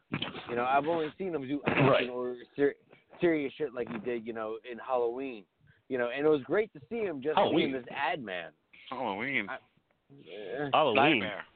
it's- oh, sorry, ni- sorry, sorry, nightmare. Sorry, sorry. Party sorry. foul. But no, yeah. I felt like he played I'm a lighter character role in Enter the Yeah. Dragon. You know, he was somewhat Mhm, comedic in that as well. Um, Yeah, yeah, I was I I, was agree. I was pleased to see his name in the credits. I was surprised actually. I had no idea he was in the movie at all. Um, Yeah, so, neither so did seeing it in there, I was like, oh yeah, look at that. Oh, he did a lot of Italian work back in the 70s for uh, Umberto Lenzi and Lamberto Bava. So he was a staple for Italian cinema. So for him to work with Argento, it kind of made sense. Um, but him playing this character of the kind of tell me something nice about me, like, you know, just this sleazy kind of publicist, it worked in so many ways.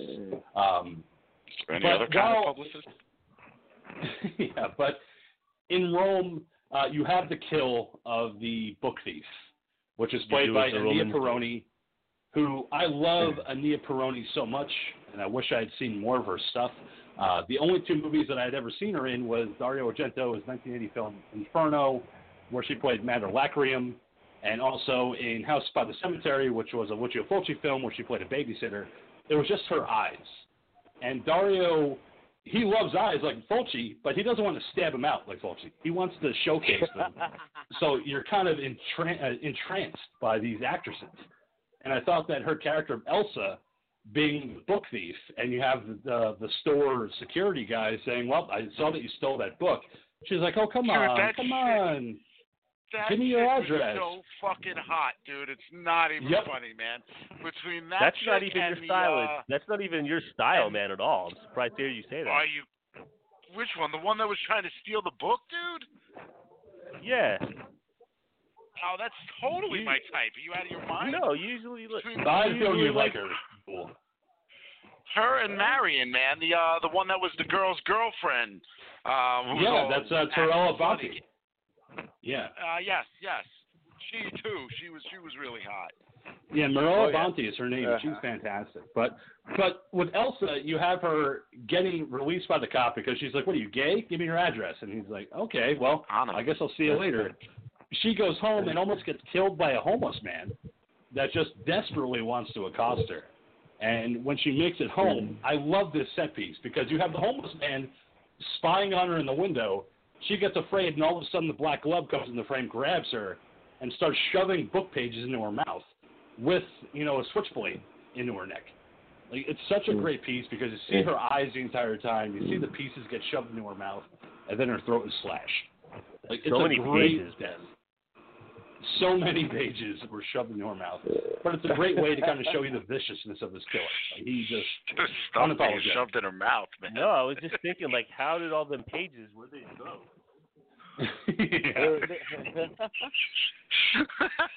How could somebody do that to a book? yeah. But it's great because one of the pages falls out, you know, as she gets killed. So it's like, well, you couldn't fit all those in her mouth, you know. But it's a, a vicious kill, but it works um, on a lot of levels. Right. Um, But and, I- and this and I, and unlike this, the oh, doc, go I do enjoy the pacing of this movie. Um, yeah, I do. Yeah. you know, I felt like uh, I don't know. It feels it feels like there's at least a kill or something going on. It almost felt like a porn. You know what I mean? You were always Yeah. within like an eight to eleven minute period where you know something had to happen. Either somebody's got to die or you're seeing somebody's boobs. Um, so so that was good. Uh, honestly, I mean, you know, for all jokes or all my my bland description aside, I do have to say this probably may be my favorite Argento film, just because it is overall a coherent story. Um, It is. Yeah. and and Yeah. it's got the attractive women and it's got the deaths. I feel like the deaths that happen later in the film are so much more over the top that if they were the same, if they had that kind of killings going on throughout the whole movie, this would have been a perfect film for me. Yeah, was- maybe so. And I disagree though with what you're saying though. Like aside from uh, the book thief who's killed uh, somewhere around the like the ten like the ten ish minute mark, uh, Mhm. you know Mhm. the next. I don't count like uh, yes, there's the scene on the beach with the oral shoe and everything, and you just see some boobs there, but there's not another kill uh, till almost the 37 minute mark. Uh, you know that's that's that's quite some time, you know, before having another kill. Well, and it's also it's a showcase piece, though.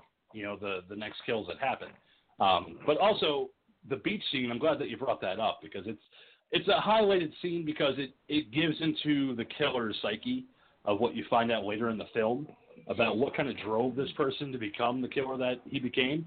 Um, but that uh, actress is Eva Robins, who is actually a transgender actress who was born Roberto uh, Coatti. who Hello. Decided to take decided to take some pills and become a female.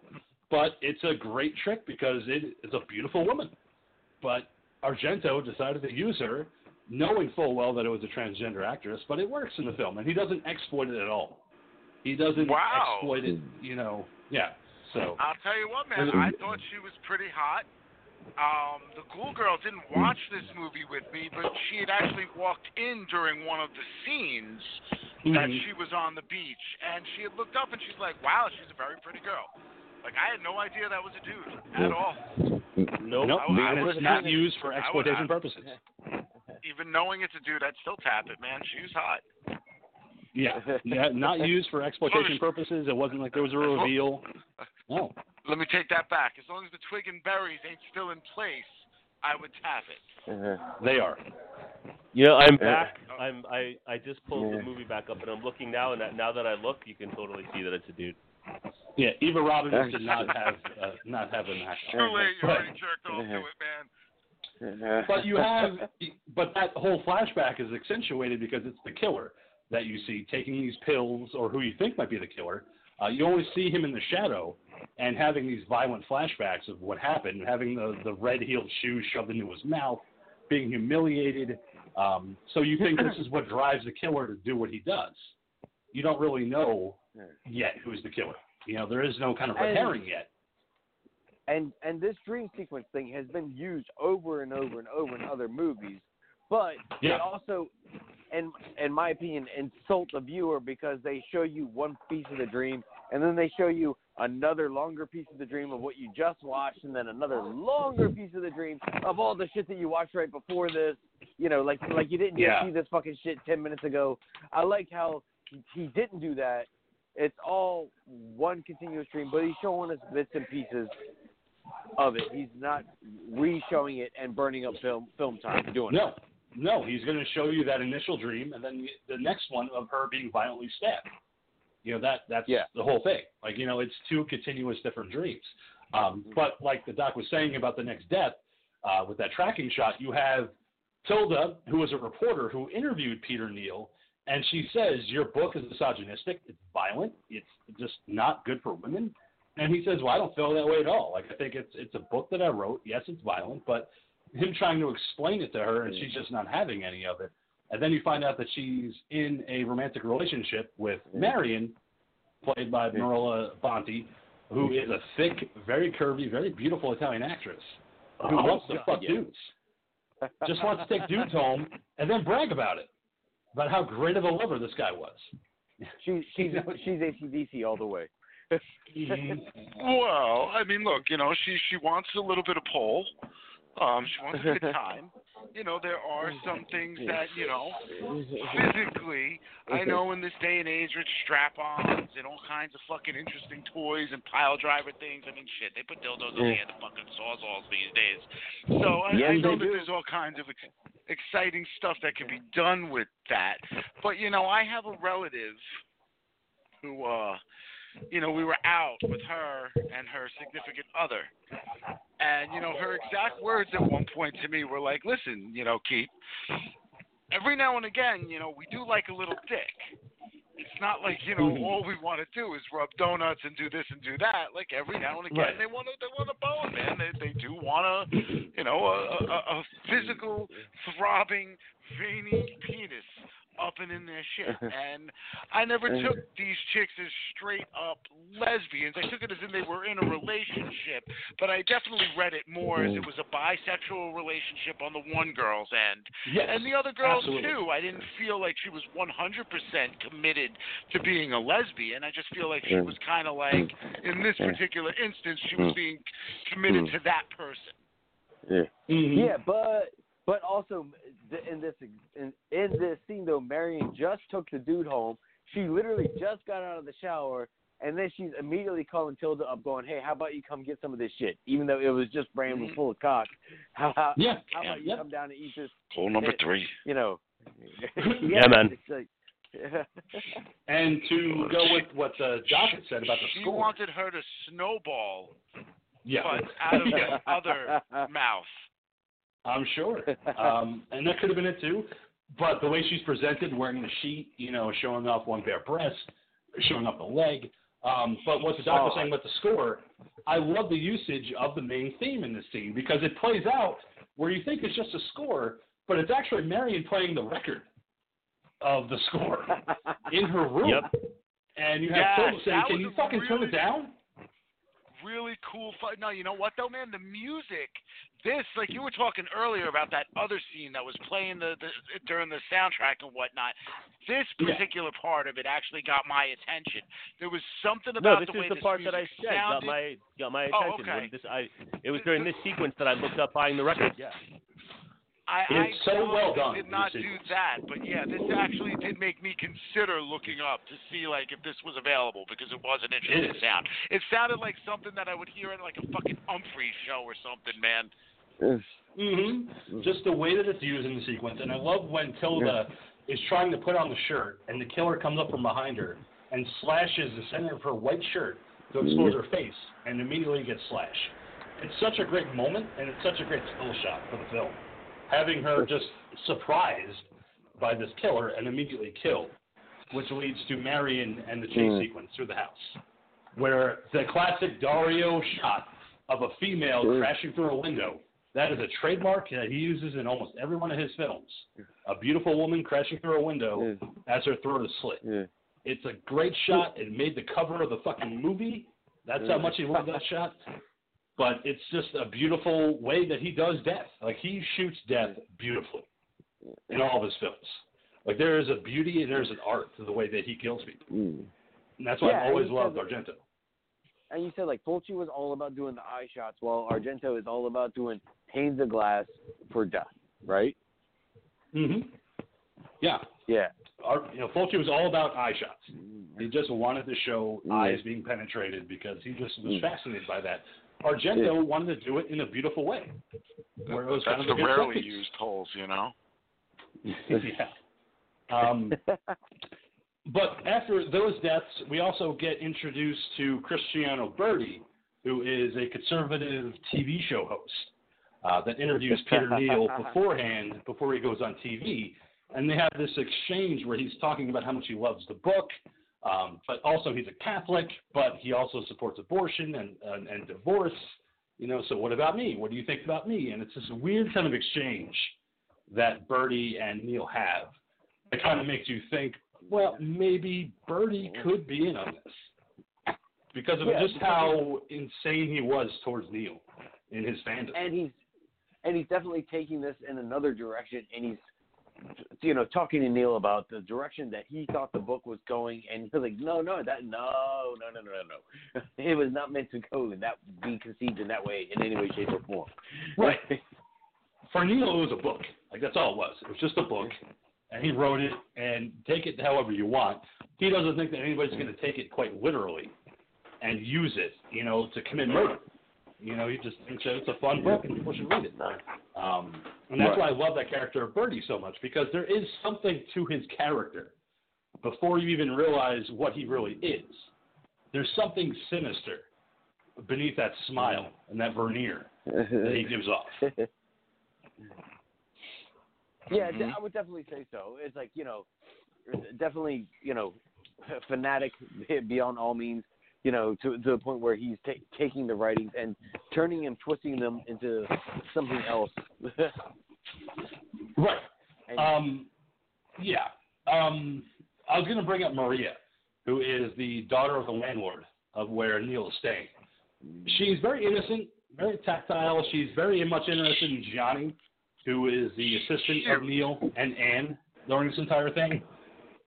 Uh, Oh, I felt kind of bad for her in the film because I felt like she was a victim of circumstance in the Oh, film as far as her death goes. Um, Man, being attacked by a dog for like a good solid five minutes of film. not um, not just Doberman. any dog. That was Seven. that was a that Seven that was is a fu- that was a fucking parkour like you know ninja warrior fucking dog. Like Yeah. Dude, when that dog went over the bigger fence, like seriously, like when it stopped there, I was like, oh, okay.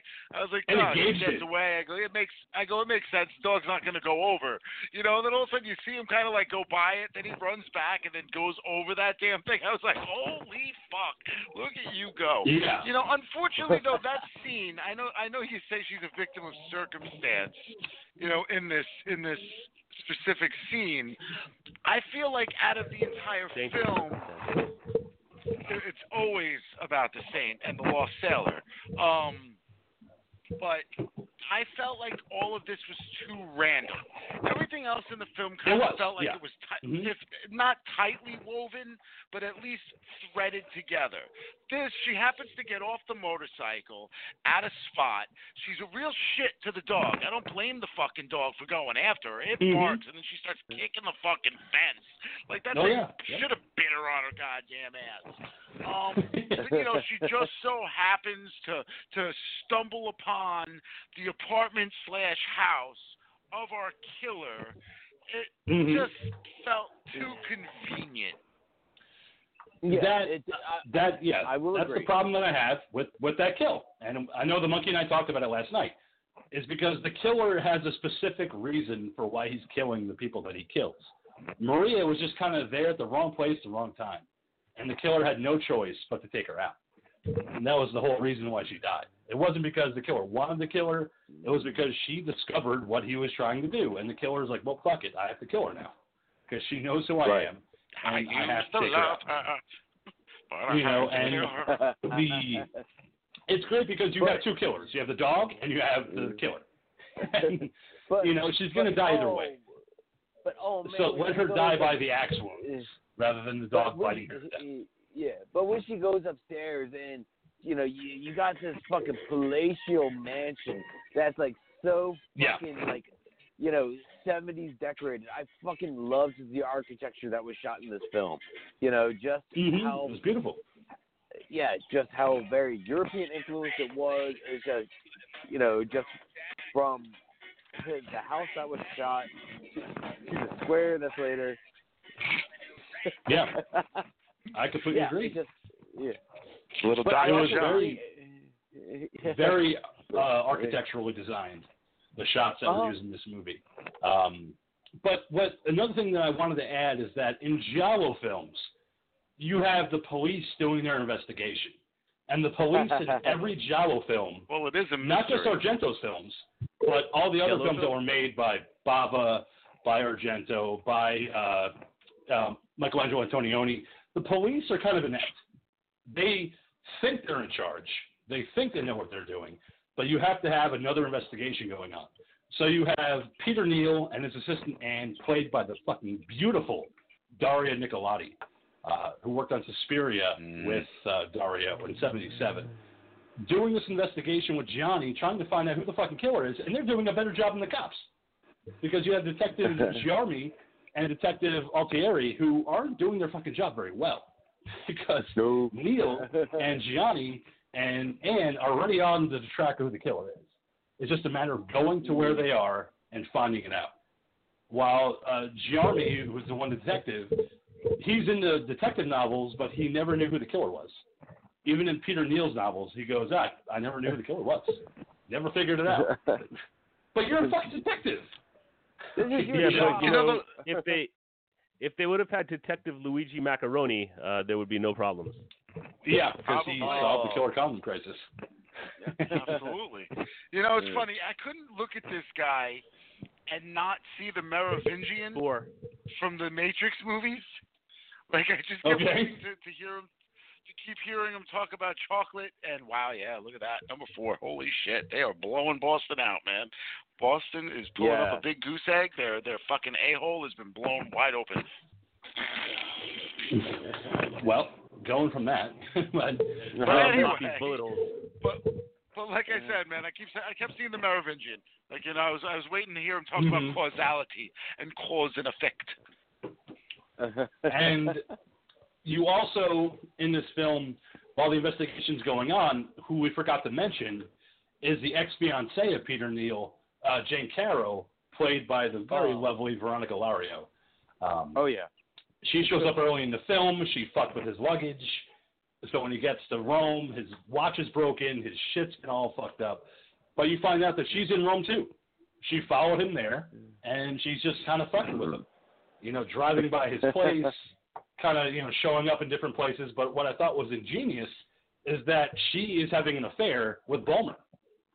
Yes, she he is in bed with his publicist in a very kind of torrid affair, where you would think that Peter Neal probably wouldn't give a fuck, you know, if they were just getting together because he's done with her anyway. But I love the fact that they added that in there as kind of an extra element as to why Peter Neal might be the killer. Mm. Well, not no no, but also they they throw these elements in here, like all you know all these red herrings, because it, this movie is also written well enough to where, unlike other Giallo movies that you know we've covered, this one actually is a really well written who done it, to Yes. where everyone everyone is a suspect. Uh, I'm saying I'm, yeah, Ghoul, I'm I don't know if I I'm- would go that far, man. I It's think an the opinion. creepy It's an fucking opinion. reporter, the creepy reporter guy is way obvious. You know, he's Yes, way yep. obvious from the start.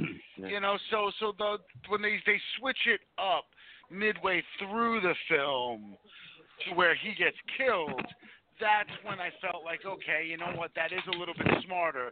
I don't know who the killer is now, and it surprised me Right. when it turned out to be both of them. Mm-hmm.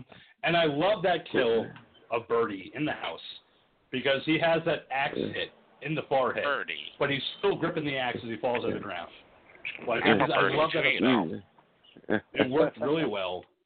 You have Gianni Yeah. being completely like PTSD affected by seeing this murder of Berti in his place, where he just can't get the fuck over it. Like he's just like, I, I saw this guy fucking get killed. Like you know, how do I move on from this? Like you know, I I witnessed this act, um, but it leads you like you had said, who's the fucking killer now? But there is a great point in the movie before Berti gets killed that Dario specifically put in the movie that the first time you watch it, you're not going to get. But there's a scene where Anne is talking to Jane on the phone before she leaves her apartment. And when she leaves, there's a statue of kind of like it looks like a knife blade. And all of a sudden, the light hits the blade and it reflects off it for a couple seconds. That was Dario's way of saying that Berti's story is done, and we're moving into the last phase of this movie where you're going to find out who the other killer is. Like it's a passage of time mm. Mm. where that was his mm. way of saying that the first act is done, we're going into the final act, and now you're going to know who actually is going. It's- Okay. So there's a flash on a blade on a statue, and that's signifying that. Now, is that the po- at the point that this flash on, on the blade occurs? Is Berti still alive? No, he's dead. He dies Okay, so right after supposed- that flash. Gotcha, gotcha, gotcha, gotcha. Okay. So that was Dario's way of saying that's done. We're moving on. But there's still a killer I out there. I also took it as heavy foreshadowing that modern art was going to come into a play later. As it does, in a brilliant way. Um, but it's so great because now you have this this thing of where Peter Neal had been hit by hit in the head with a rock, so now he's he's kind of injured, and they decide that the best course of action for him would be to leave Rome and go to Paris to continue the book tour. Again, the police at no point are like, well, maybe we should kind of keep him here. You know, maybe we should kind of look into him a little bit more as Yeah. a suspect or a person of interest. Instead, they're Well, like, the go to Paris, is- man. Well, the best is the cop is like, you know, when he asked him, he's his literal his exact words were like, "Oh, are you are you looking to leave town?" I was expecting him to go back and be like, "Well, don't." You know, like you always see that in Yeah. like detective. You know, you, you see the guy, "Don't Yes. don't be leaving town anytime soon." Exactly. No, instead he's Yeah. like, "Oh, just make sure you tell me where you're going. Send me your address." it shows you how inept these fucking cops are. Like they have no interest in, in Neal. They're just like, hey man, let us know where you go next, okay? Have fun. Like, you know, we love your book, by the way. but at no point were Altieri or Can I Germani saying, yeah, we should have him stay here. No, they're like, that's fine. He's going to leave. Um, and then you have Gianni, who's just so fucking affected, PTSD, like I had said, by this death of Berti, where he has to go back to the scene of the crime and see if he could find clues as to what really happened that night and to find out what Sure. Berti was doing there and why he got killed. He goes back and he realizes that Berti said, I killed them all. I killed them all. Before he gets killed, he's like, oh my God, he was the murderer. Like, that's who did it. I, I figured it out. But I'm going to go tell but somebody. then who killed him? yeah, because he immediately gets garroted in his car. So much death. So many murderers. Who is the killer? he immediately gets garroted in his car, and I'm like, that's so fucking cool. I, I mean, it's not the best death in the movie because it's very bloodless, but I do like the fact that he was killed. It's like, yeah, listen, you know, who's killing him? Who has the black gloves on? Obviously, it's Dario. but who is actually killing the rest of these people? Um, you one. have Jane, who's left over, but we also forgot to mention Bullmer, uh, John Saxon's character, who is Boner? sitting in a square waiting for Jane. Yeah. And his death, it's kind of like Randy from Scream 2, where he's killed in fucking broad daylight. Like there's people Yeah. around in this square, but they're so distracted they don't see him getting shanked in the middle of the square. And you know what though? What was really interesting about this, you- you would think, okay, hey, the fact that this guy's getting murdered in in public is like uh, the, the the big attention getter here. What I actually found in this scene, this was the first time, and I went back and kind of like you know went through different scenes in the film. Mm-hmm. Um, this is the first time I noticed the duality of everything in the movie. You know, Oh, you yeah. see John Saxon duality. and he's watching the the woman fighting with her boyfriend, and then he looks Yeah. over at the restaurant and you see another two people arguing. And if you watch throughout the film, there are multiple shots, a lot of times throughout the entire movie, where you're seeing two of things. It's almost like everything Yes. has its own like alternative version of it going on somewhere else. hmm That's a great point that you brought up because it does play into the finale, uh, and that's what Dario is trying to do with a lot of the duality of characters, mirroring characters, like the couple fighting in the That's what square. I say, right before duality. Duality. Um, but um, Isn't that, After the, Bullmer's isn't that death- the name of the movie with Dennis Rodman and Jean Claude Van Damme? Wasn't that called Duality? No, I think that was- maybe it is. No, that was like, uh, you know, dude, I can't believe you just brought that up. Seriously, I was just talking to somebody about that movie. Um, oh, not Double Impact. I want to say Double Impact, but that's another Van Damme movie. That's That- the one where yeah, Van Damme a- plays two parts. Two parts, yes. But dude, seriously, like I had like random conversation at the con this past weekend brought up the Dennis Rodman fucking Jean Claude Van Damme movie. That was Wow. called Double Team. Double, Double team, Team. yes. Okay, Yeah. there you go. I apologize. Um, but with but yeah, Jane- back to the movie. But Jane being left by herself in her flat, uh, she is sitting there with a pistol, kind of not knowing what to do. She doesn't know if she's going to be next. She doesn't know how to react to this. You have And a that's a- great shot of the window pane, kind of setting Yeah. up what's going to happen. Um, waiting for something, and all of a sudden that axe comes through the window, hacks off her arm, and you get Oh, I the loved it. greatest arterial spray in this fucking movie, where she paints the wall with her blood. yeah. Quentin Tarantino said this is his favorite death sequence in any movie he's ever seen. Uh, he quotes this movie all the time. This is the only thing I would say is if the deaths throughout the entire film were this gratuitous, it would Mhm. seriously ratchet this movie up another level. for I me, agree you with know? that. As it is, I'm en- I'm enjoying it, but this sequence occurred, and like the first thing that went through my head is is like, why wasn't the whole movie like this? Because this is Right, fucking yeah. great. She gets up and that shit's just spraying all over the place, and the arm is Like a still fire on the hose. table. I'm like, wow, look at that. Mhm. and as she's doing this slow motion turn to face the killer, the killer's not done yet. When she collapses to the Congratulations, ground, he's still hacking her up with the axe. Yep. And you see her body convulsing as he's hacking her up. Like he's not done. This is a violent kill. Like he intended it to be as violent as possible. Uh, you know, in this act. And now you have Germani and Anne racing towards the scene, trying to figure out what the fuck is going on, and we have to figure out, you know, the ultimate end game of who the killer is. But unfortunately, Anne doesn't reach the house first. Altieri reaches the house first, and she gets axed by none other than Peter Neal. Axe the Holy shit! Peter Neal's the killer. you know, what?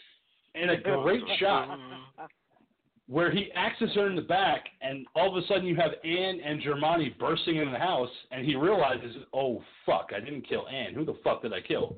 Oh, it's fucking Altieri. Like he flips over her body with such a force, and he looks at her face, and he's like, fuck. That's not the right woman. and he just kind of Miss reverts Guzzi. into kind of like a child almost. Excuse me. Excuse me. Scoozy, Scoozy. Scoozy. Excuse me. yeah, but the way that uh, Peter reacts to Germani when he comes into the house, it's almost childlike in a way, uh, where it's like, I, I, I, yeah, you know, hey, listen, I'm with this dead body. I I don't know. Like he's not talking. He's just kind of was- cuddled up in the corner, and then you me, get the the pieces together. But you get the pieces together afterwards that the flashbacks were actually Peter Neal. He was the one that was humiliated by this woman on the beach who shoved her heel down his throat, and that's what kind of It was a man into and this wanted to shove her chick down Yeah. his throat. Well, well, Yeah. well, well, well, when you watch the flashback, you find out that this is all what happened during Beach Week when he did a Devil's Triangle, according to his That's right. This was that. But you have Germani trying to arrest Peter Neal, saying, "Well, you did this, so you're going down," and he whips out that switchblade and cuts his own throat. So you're like, "Oh shit!" You have Anne screaming her fucking head off as the body drops to the ground, and instead of checking the pulse or doing anything that a cop would do, he pushes her out of the house. like he puts her back in the car, and he's like, "Aha, aha! I figured it out. It's because he was fucked up." uh, from Rhode Island, and he he did some shit, and that's why he's doing these killings. And maybe I didn't figure it out in the books, but I figured it out now. Let me go back into the house and see what's going on. Oh shit, the body's gone. The fuck's the body? Oh, look, the switchblade's still on the ground. It's a fake one. It pumps out fake blood. Where the fuck is he? And this is the greatest shot in the movie for me. Oh, yeah. Is when he Yeah, looks on the ground and he shot. sees the handkerchief, and it says PN on it, and he looks down and then he comes back up and Peter Neal's behind him. The fact that they match Mm-hmm. the body types of both of these actors is a Uh-huh. great shot. Like it's so yeah. good how well they matched them both up. Yeah, it's and a- you know yeah, what? it- the, the scene really totally got me. Did it? Yeah. Go ahead, monkey. Monkey, talk, talk, monkey. Yeah. talk. No, Monkey, go can ahead. you just spit it out for the love of God, monkey? Shut the fuck up, Doc. I'm saying the same thing, man. It, it was a great shot. Trying to help you. freaky as hell. um, and yeah, it just scared the shit out of me too. It was really, really good shot. It was just so great the fact that the body types matched, and then he throws that axe through you know Germani's back, Mm. and that's what kills him. But it also tips over that weird sculpture of all the cone-shaped objects because it's 82, it's Italian. They probably have that, but it knocks it for the door. So you have Anne realizing I have to go in. It's been a little while since I saw this detective, so I'm going to go in and see what's going on. And Yeah, no. you have no. Peter Neal getting ready for that death blow. He's got the axe. He's fucking ready, man. He's gonna fucking kill her.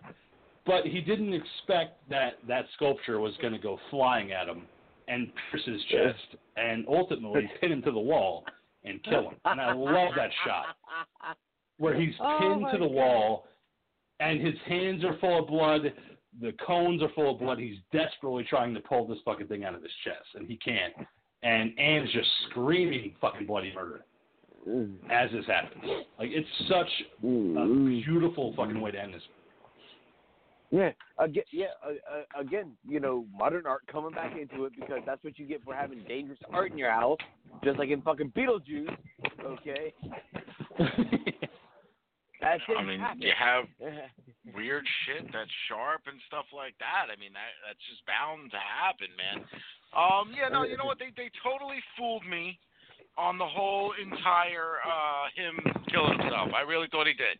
You know, they, they did a good job Yeah. of, of selling it. He did a great job of selling it. It looked good with the blade. Um, when he walked back, when when the detective walked back in and he wasn't on the floor, I was like, oh shit.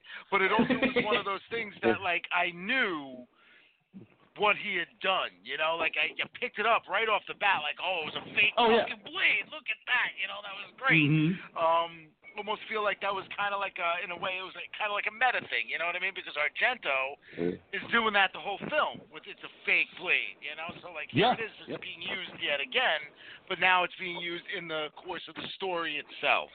Um, the the scream, like the the ending sequence was like a, a love and a hate for me.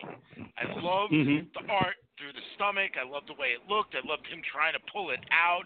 Um, obviously a little over dramatic with his yeah, yeah, yeah. but her Oh, yeah. scream was Yeah. annoying. The scream was an annoyance that you know, like it, it was almost like I wanted to mute it and then when it cut back to him, Uh. unmuted, and then when it went back to her, muted again. I see. That is my favorite part of this movie is her scream, because that it, the fact that it wasn't even Daria's scream, it was Theresa Russell who did the voice for Daria's character. The American actress that mm-hmm. did the voice for her was the I one who her. did the scream. But Daria, in real life, when they were filming it, did a scream of herself, screaming bloody murder as this thing is going on, and over the credits too. Which I love the fact that it goes over the credits. The fact that this bloody fucking scream is going over the credits as that Tenebrae main theme kicks in. Um, but yeah, it was it was uh, Theresa Russell who did that. Uh, David Graham did the voice for uh, Germani, um, but uh, Anthony Franciosa and John Saxon were American actors, so they did their own ADR for the film. But it's just the fact that Daria's own scream wasn't used for the movie. I just I thought that was Wait, so no shit. like creative. Wait, the Theresa Russell, Mm-hmm. Yes. like Yes. from like Wild Things, wasn't she in Yes. like Yep. Kiss of the Spider Woman or something like that? At, like in the eighties. Yes. And she was in Spider-Man Three. And, you know, she had a small part in Spider-Man Three. So No yeah, shit, dude, that's it's Theresa totally- Russell. Black Widow, that's what it was. It wasn't Kiss of the Spider Woman. Um, that was the other one. Uh, dude, I totally had a fucking crush on this chick, man, back in the eighties. She was Mhm. she was also she was in a very very bizarre movie in the early 90s called Whore. Yes, yes, no shit. Very bizarre movie. I caught that on Cinemax on a late night, figuring that Yep. it was going to be uh, one of my, uh, you know, like, hey, I can Yeah. use this for the evening type of uh, of thing. Yeah, yeah, and it totally wasn't. not. It's It wasn't. It totally was not that. No, bizarre heavy But bizarre yeah. movie. She did the the uh, ADR Mm. for Daria Yeah. and all the other female characters. So Very not just Daria, but every other of the female actresses she did the voices for. She changed her voice to do Marion, to do Tilde. Um, yeah, so she did all the voices. Wow, She, impressive. you know, she's uncredited in the very film. impressive. So David Graham also uncredited. So just like William Maddox, who did a lot of ADR for Italian films back in the day, he was never credited. It's one of those things where you have to kind of find it. You have to find that trivia bit. You know, Dario, you know, Dario would say it. You know that we use American actors and American actresses to do the voices. But yeah, Theresa Russell uh, did that. So she was the one screaming her fucking head off at the end of the movie. I love it. Um, Mhm. Asia Argento, who is Dario's daughter, that was the whole reason she wanted to become an actress was because of this finale of the film, because she loved it so much. The rain coming down, her screaming her head off, gripping the sides of her head. It just made her want to become an actress because of what Daria did. And I thought that was just so impressive.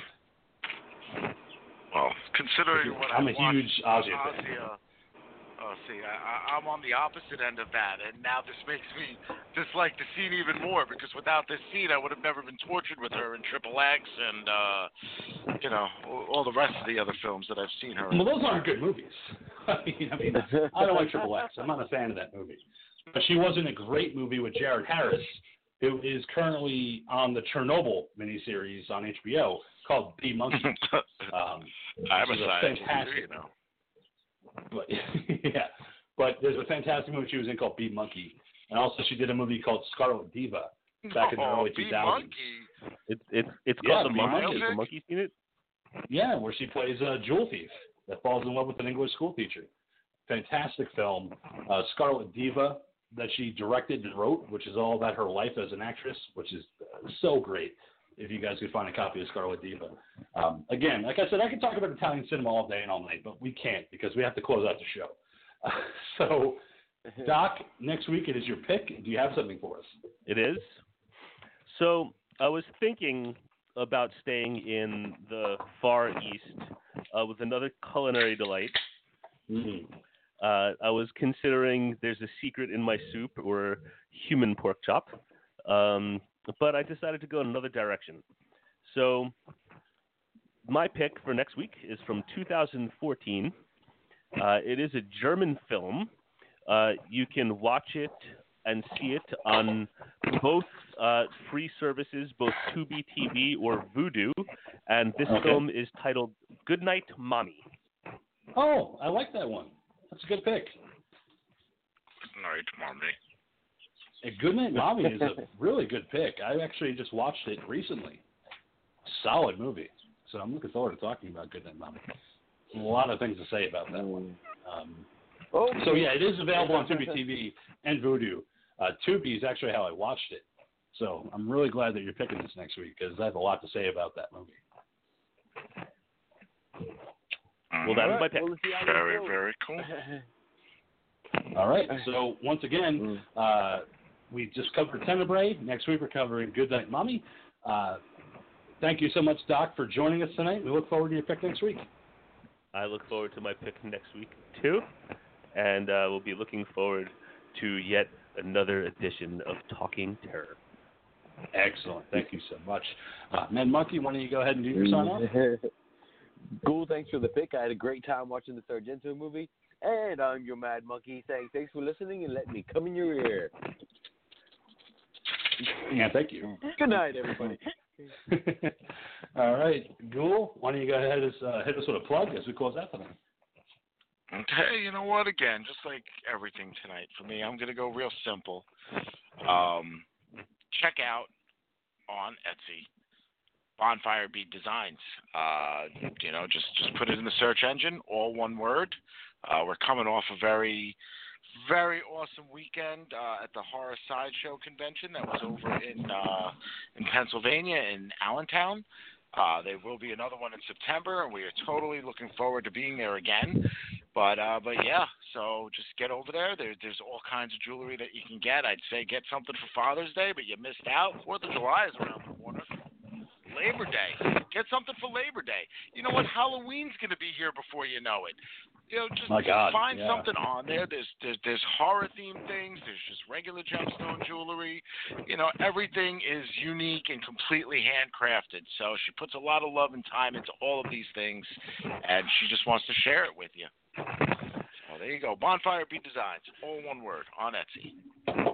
Really great stuff. I've, I've seen pictures, I've seen the crafts. She does a lot of great work. So definitely check her stuff out at these conventions, at these sideshow things that they do. It's worth checking out. Um, I know Tony Moran was at the uh, the sideshow. I saw a couple pictures of him. Hardly recognizable Yes, he because was. he's got that biker mustache now, the handlebar. Uh, like, Whoa, yeah, he's got Tony. that for a role. It was a it was a really good Really? look for him. He's got the handlebar mustache going, and uh, but yeah, it's it's for a role in a film that he's currently uh, doing. Yeah, I barely recognized him when I saw a couple pictures uh, on Facebook. I'm like, wow, Tony. you know, Mhm. looking badass with your tattoos and shit like that. I was impressed, but glad that he's getting Yeah. roles still. You know, so that's awesome. Uh, he looked he looked really good. He looked really healthy, which was uh, which was good. You know, so well, same thing as we close out real quick tonight because we still have two minutes. Sid Haig that, is that is healthy. the movie. Yes, there we go. Um, Sid Haig, completely healthy. He does not have AIDS. He doesn't have cancer. He's completely fine. He's put on his Instagram page that he's not dying. He's not going anywhere. And this is the sad thing is because he keeps losing out on convention appearances because they think he's too sick to go. And he's fine. He just happened to lose a little bit too much weight because he wants to be around for his grandkids. And I understand that. It's great. But Sid Haig is not going anywhere. He's fine. He's 80 I and mean- he's strong. He's an 80 year old dude, as it is. You know, you drop that kind of weight though, and yes, he does. He looks sickly. The last time I saw that he was Yeah. booked for a convention, and I saw some of the pictures from that thing, I was like, wow. You know, this guy uh, didn't really seem long Yeah. for the world, to be perfectly honest with you. So it's good news Yeah. to hear that he is going to be uh, going to be around for a while. I actually was looking through Shudder earlier, and it looks like there's a, uh, I guess at some point or another, there was a Night of the Living Dead 3D that There he was in. great. Yeah. Um, Yep. Yeah, I, as soon as I saw him on the cover of it, I was like, you know what, I've got to check this out just because I'm sure he's funny in it. So, Mm, it, it's fantastic. Uh, I love Sid Haig to death, so I'm so glad that he's going to be around for a while. Uh, so anyway, until next week, we're going to be covering Goodnight Mommy. That's going to be the pick of the demonic Dr. Dave. As always, keep America Goodnight, strong, watch horror movies. and we'll see you next time. stay, Good night, Ghoul. stay scared, everybody.